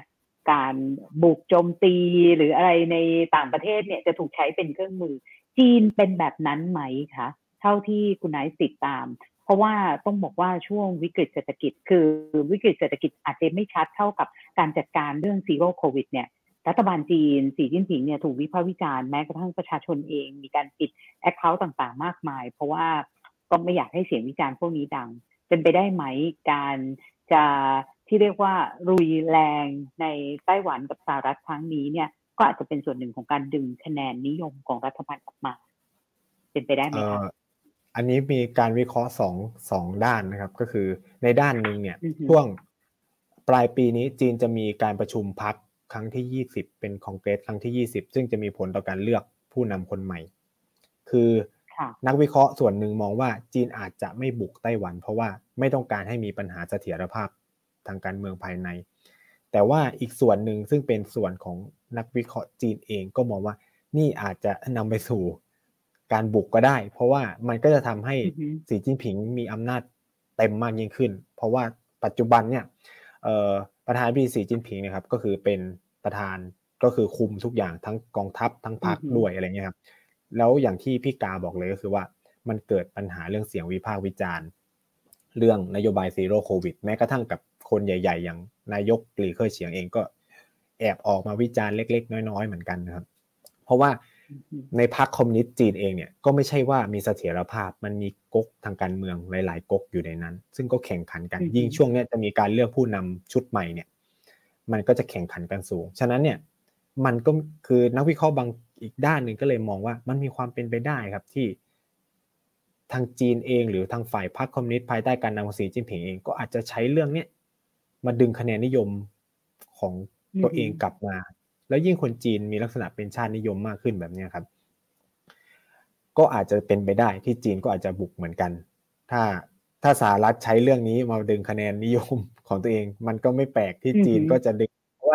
ทั้งสหรัฐและจีนตอนนี้ก็คือปัญหาเรื่องคะแนนนิยมของตัวผู้นำก็มีปัญหาใช่ไหมครับ คือตรงเนี้ยก็เป็นความเสี่ยงนะที่ ถ้าเราเอามาวิเคราะห์จริงๆมันมันค่อนข้างเสี่ยงมาก แต่ว่าในเชิงเออเศรษฐกิจหรืออะไรมันก็จะมีตัวเลขนู่นนี่แต่ว่าทุกสงครามเขาไม่ได้คำนวณตัวเลขเศรษฐกิจเท่าไหร่ มันเป็นแล้วยิ่งคนจีนเนี่ยลักษณะการเสียหน้ามันเป็นเรื่องสำคัญมาก ๆ พอสมควรนะครับ คือโดยที่ ที่ผมอยู่มันมาที่จีนเนี่ยจะรู้สึกได้เลยว่า คนจีนให้ความสำคัญกับการรักษาหน้ารักษาเกียรติตัวเองค่อนข้างมากอะไรเงี้ย คือถ้าเรื่องนี้อาจจะเรียกได้ว่ามันก็จะยามจีนมากพอสมควรเหมือนกันนะครับ เพราะว่าตำแหน่งไม่ได้เป็นเหมือนสสทั่วไปแล้วแต่นี่คือคุณเป็นประธานสภาคองเกรส ซึ่งก็ถือว่าเป็นผู้มีอำนาจมากในสหรัฐอเมริกา แล้วก็มีอำนาจตัดสินใจหลายอย่างเหมือนกันอะไรเงี้ยครับ ตรงนี้ก็ ส่วนตัวก็คาดหวังว่าจะคุยกันได้ดี หรือไม่ก็คือเครื่องบินวกออกไปหรืออะไรก็แล้วแต่นะฮะค่ะ ค่ะ เพราะว่านี่ล่าสุดนะคะ คุณหวังชุนอิง ซึ่งเป็นโฆษกกระทรวงการต่างประเทศของสหรัฐนะคะ ก็ออกมาให้ข่าวบอกว่าตอนนี้เนี่ยรัฐบาลจีนกำลังติดต่อสื่อสารกับรัฐบาลสหรัฐถึงเรื่องนี้นะคะ อย่างเข้มข้นนะคะ ก็หวังว่า การเจรจาน่าจะเป็นไปได้ด้วยดี คืออาจจะมองว่าอะก็แค่ฝ่ายนิติบัญญัติอะไรอย่างเงี้ยนะ เมื่อ 25 ปีที่แล้วนิวกิงลิชก็เคยไปเหมือนกันตอนนั้นจีนก็ไม่ได้ว่าอะไรดีอะไรแบบนี้หรือเปล่า เพราะว่าตอนนี้คือถ้าเราดูจากที่เราคุยกันเรื่องศรีลังกาเนี่ย มันเจอ perfect storm มากอะจากปัญหาที่เขามีอยู่แล้ว เราก็เจอทั้งโควิด ปัญหาเศรษฐกิจ สงครามยูเครน คือ ก็ต้องบอกตรงๆว่าโลกไม่พร้อมแล้วนะ ที่จะเจออะไรใหญ่ ๆ แบบขนาดที่จะมาถล่มกันระหว่างจีนสหรัฐ หรือว่ากรณีของช่องแคบไต้หวัน ซึ่งเป็นพื้นที่ที่เป็นจุดขนถ่ายสินค้าต่างๆเนี่ย supply chain ที่ใหญ่ที่สุด แล้วก็เรียกว่า busy คือมากที่สุดในโลกแล้วล่ะนะคะ ค่ะ วันนี้ต้องขอบคุณมาก ๆ นะคะ คุณนายศุภวิชญ์แก้วคูนอกนะคะ อยากให้คุณผู้ชมเนี่ยไปติดตามทุกเพจที่คุณนายทำอยู่ แล้วก็รวมทั้งใน The 1 0 1 World นะคะ ซึ่งก็มีเรื่องราวเกี่ยวกับเอเชียใต้ล่าสุดก็ มีบทความเรื่องตระกูลราชปักษาด้วยนะคะ แล้วก็ก่อนหน้านี้ก็มีเรื่องของศรีลังกา ถ้าทวิตเตอร์ก็ติดตามได้จากพูดทั้งโลก แล้วก็ถ้าใน Facebook เนี่ยก็กระแสเอเชียใต้นะคะ แล้วก็อินเดียเป็นประเทศวินเทจด้วยนะคะ วันนี้ต้องขอบคุณมาก หวังว่าอยู่ที่นู่นจะปลอดภัยนะคะ สวัสดีค่ะ ขอบคุณมากครับ สวัสดีคุณผู้ฟังทุกคนนะครับ ค่ะ แล้วก็สำหรับแฟนๆ ที่ติดตามอยู่ทางเพจ d 1 0 1 world นะคะ ก็สามารถติดตามได้ในรายการวันโอวันวันออนวันสัปดาห์หน้าค่ะ วันนี้ดิฉันกันนิการกิติเวชกุลขอรับไปก่อนนะคะ สวัสดีค่ะ สวัสดีครับ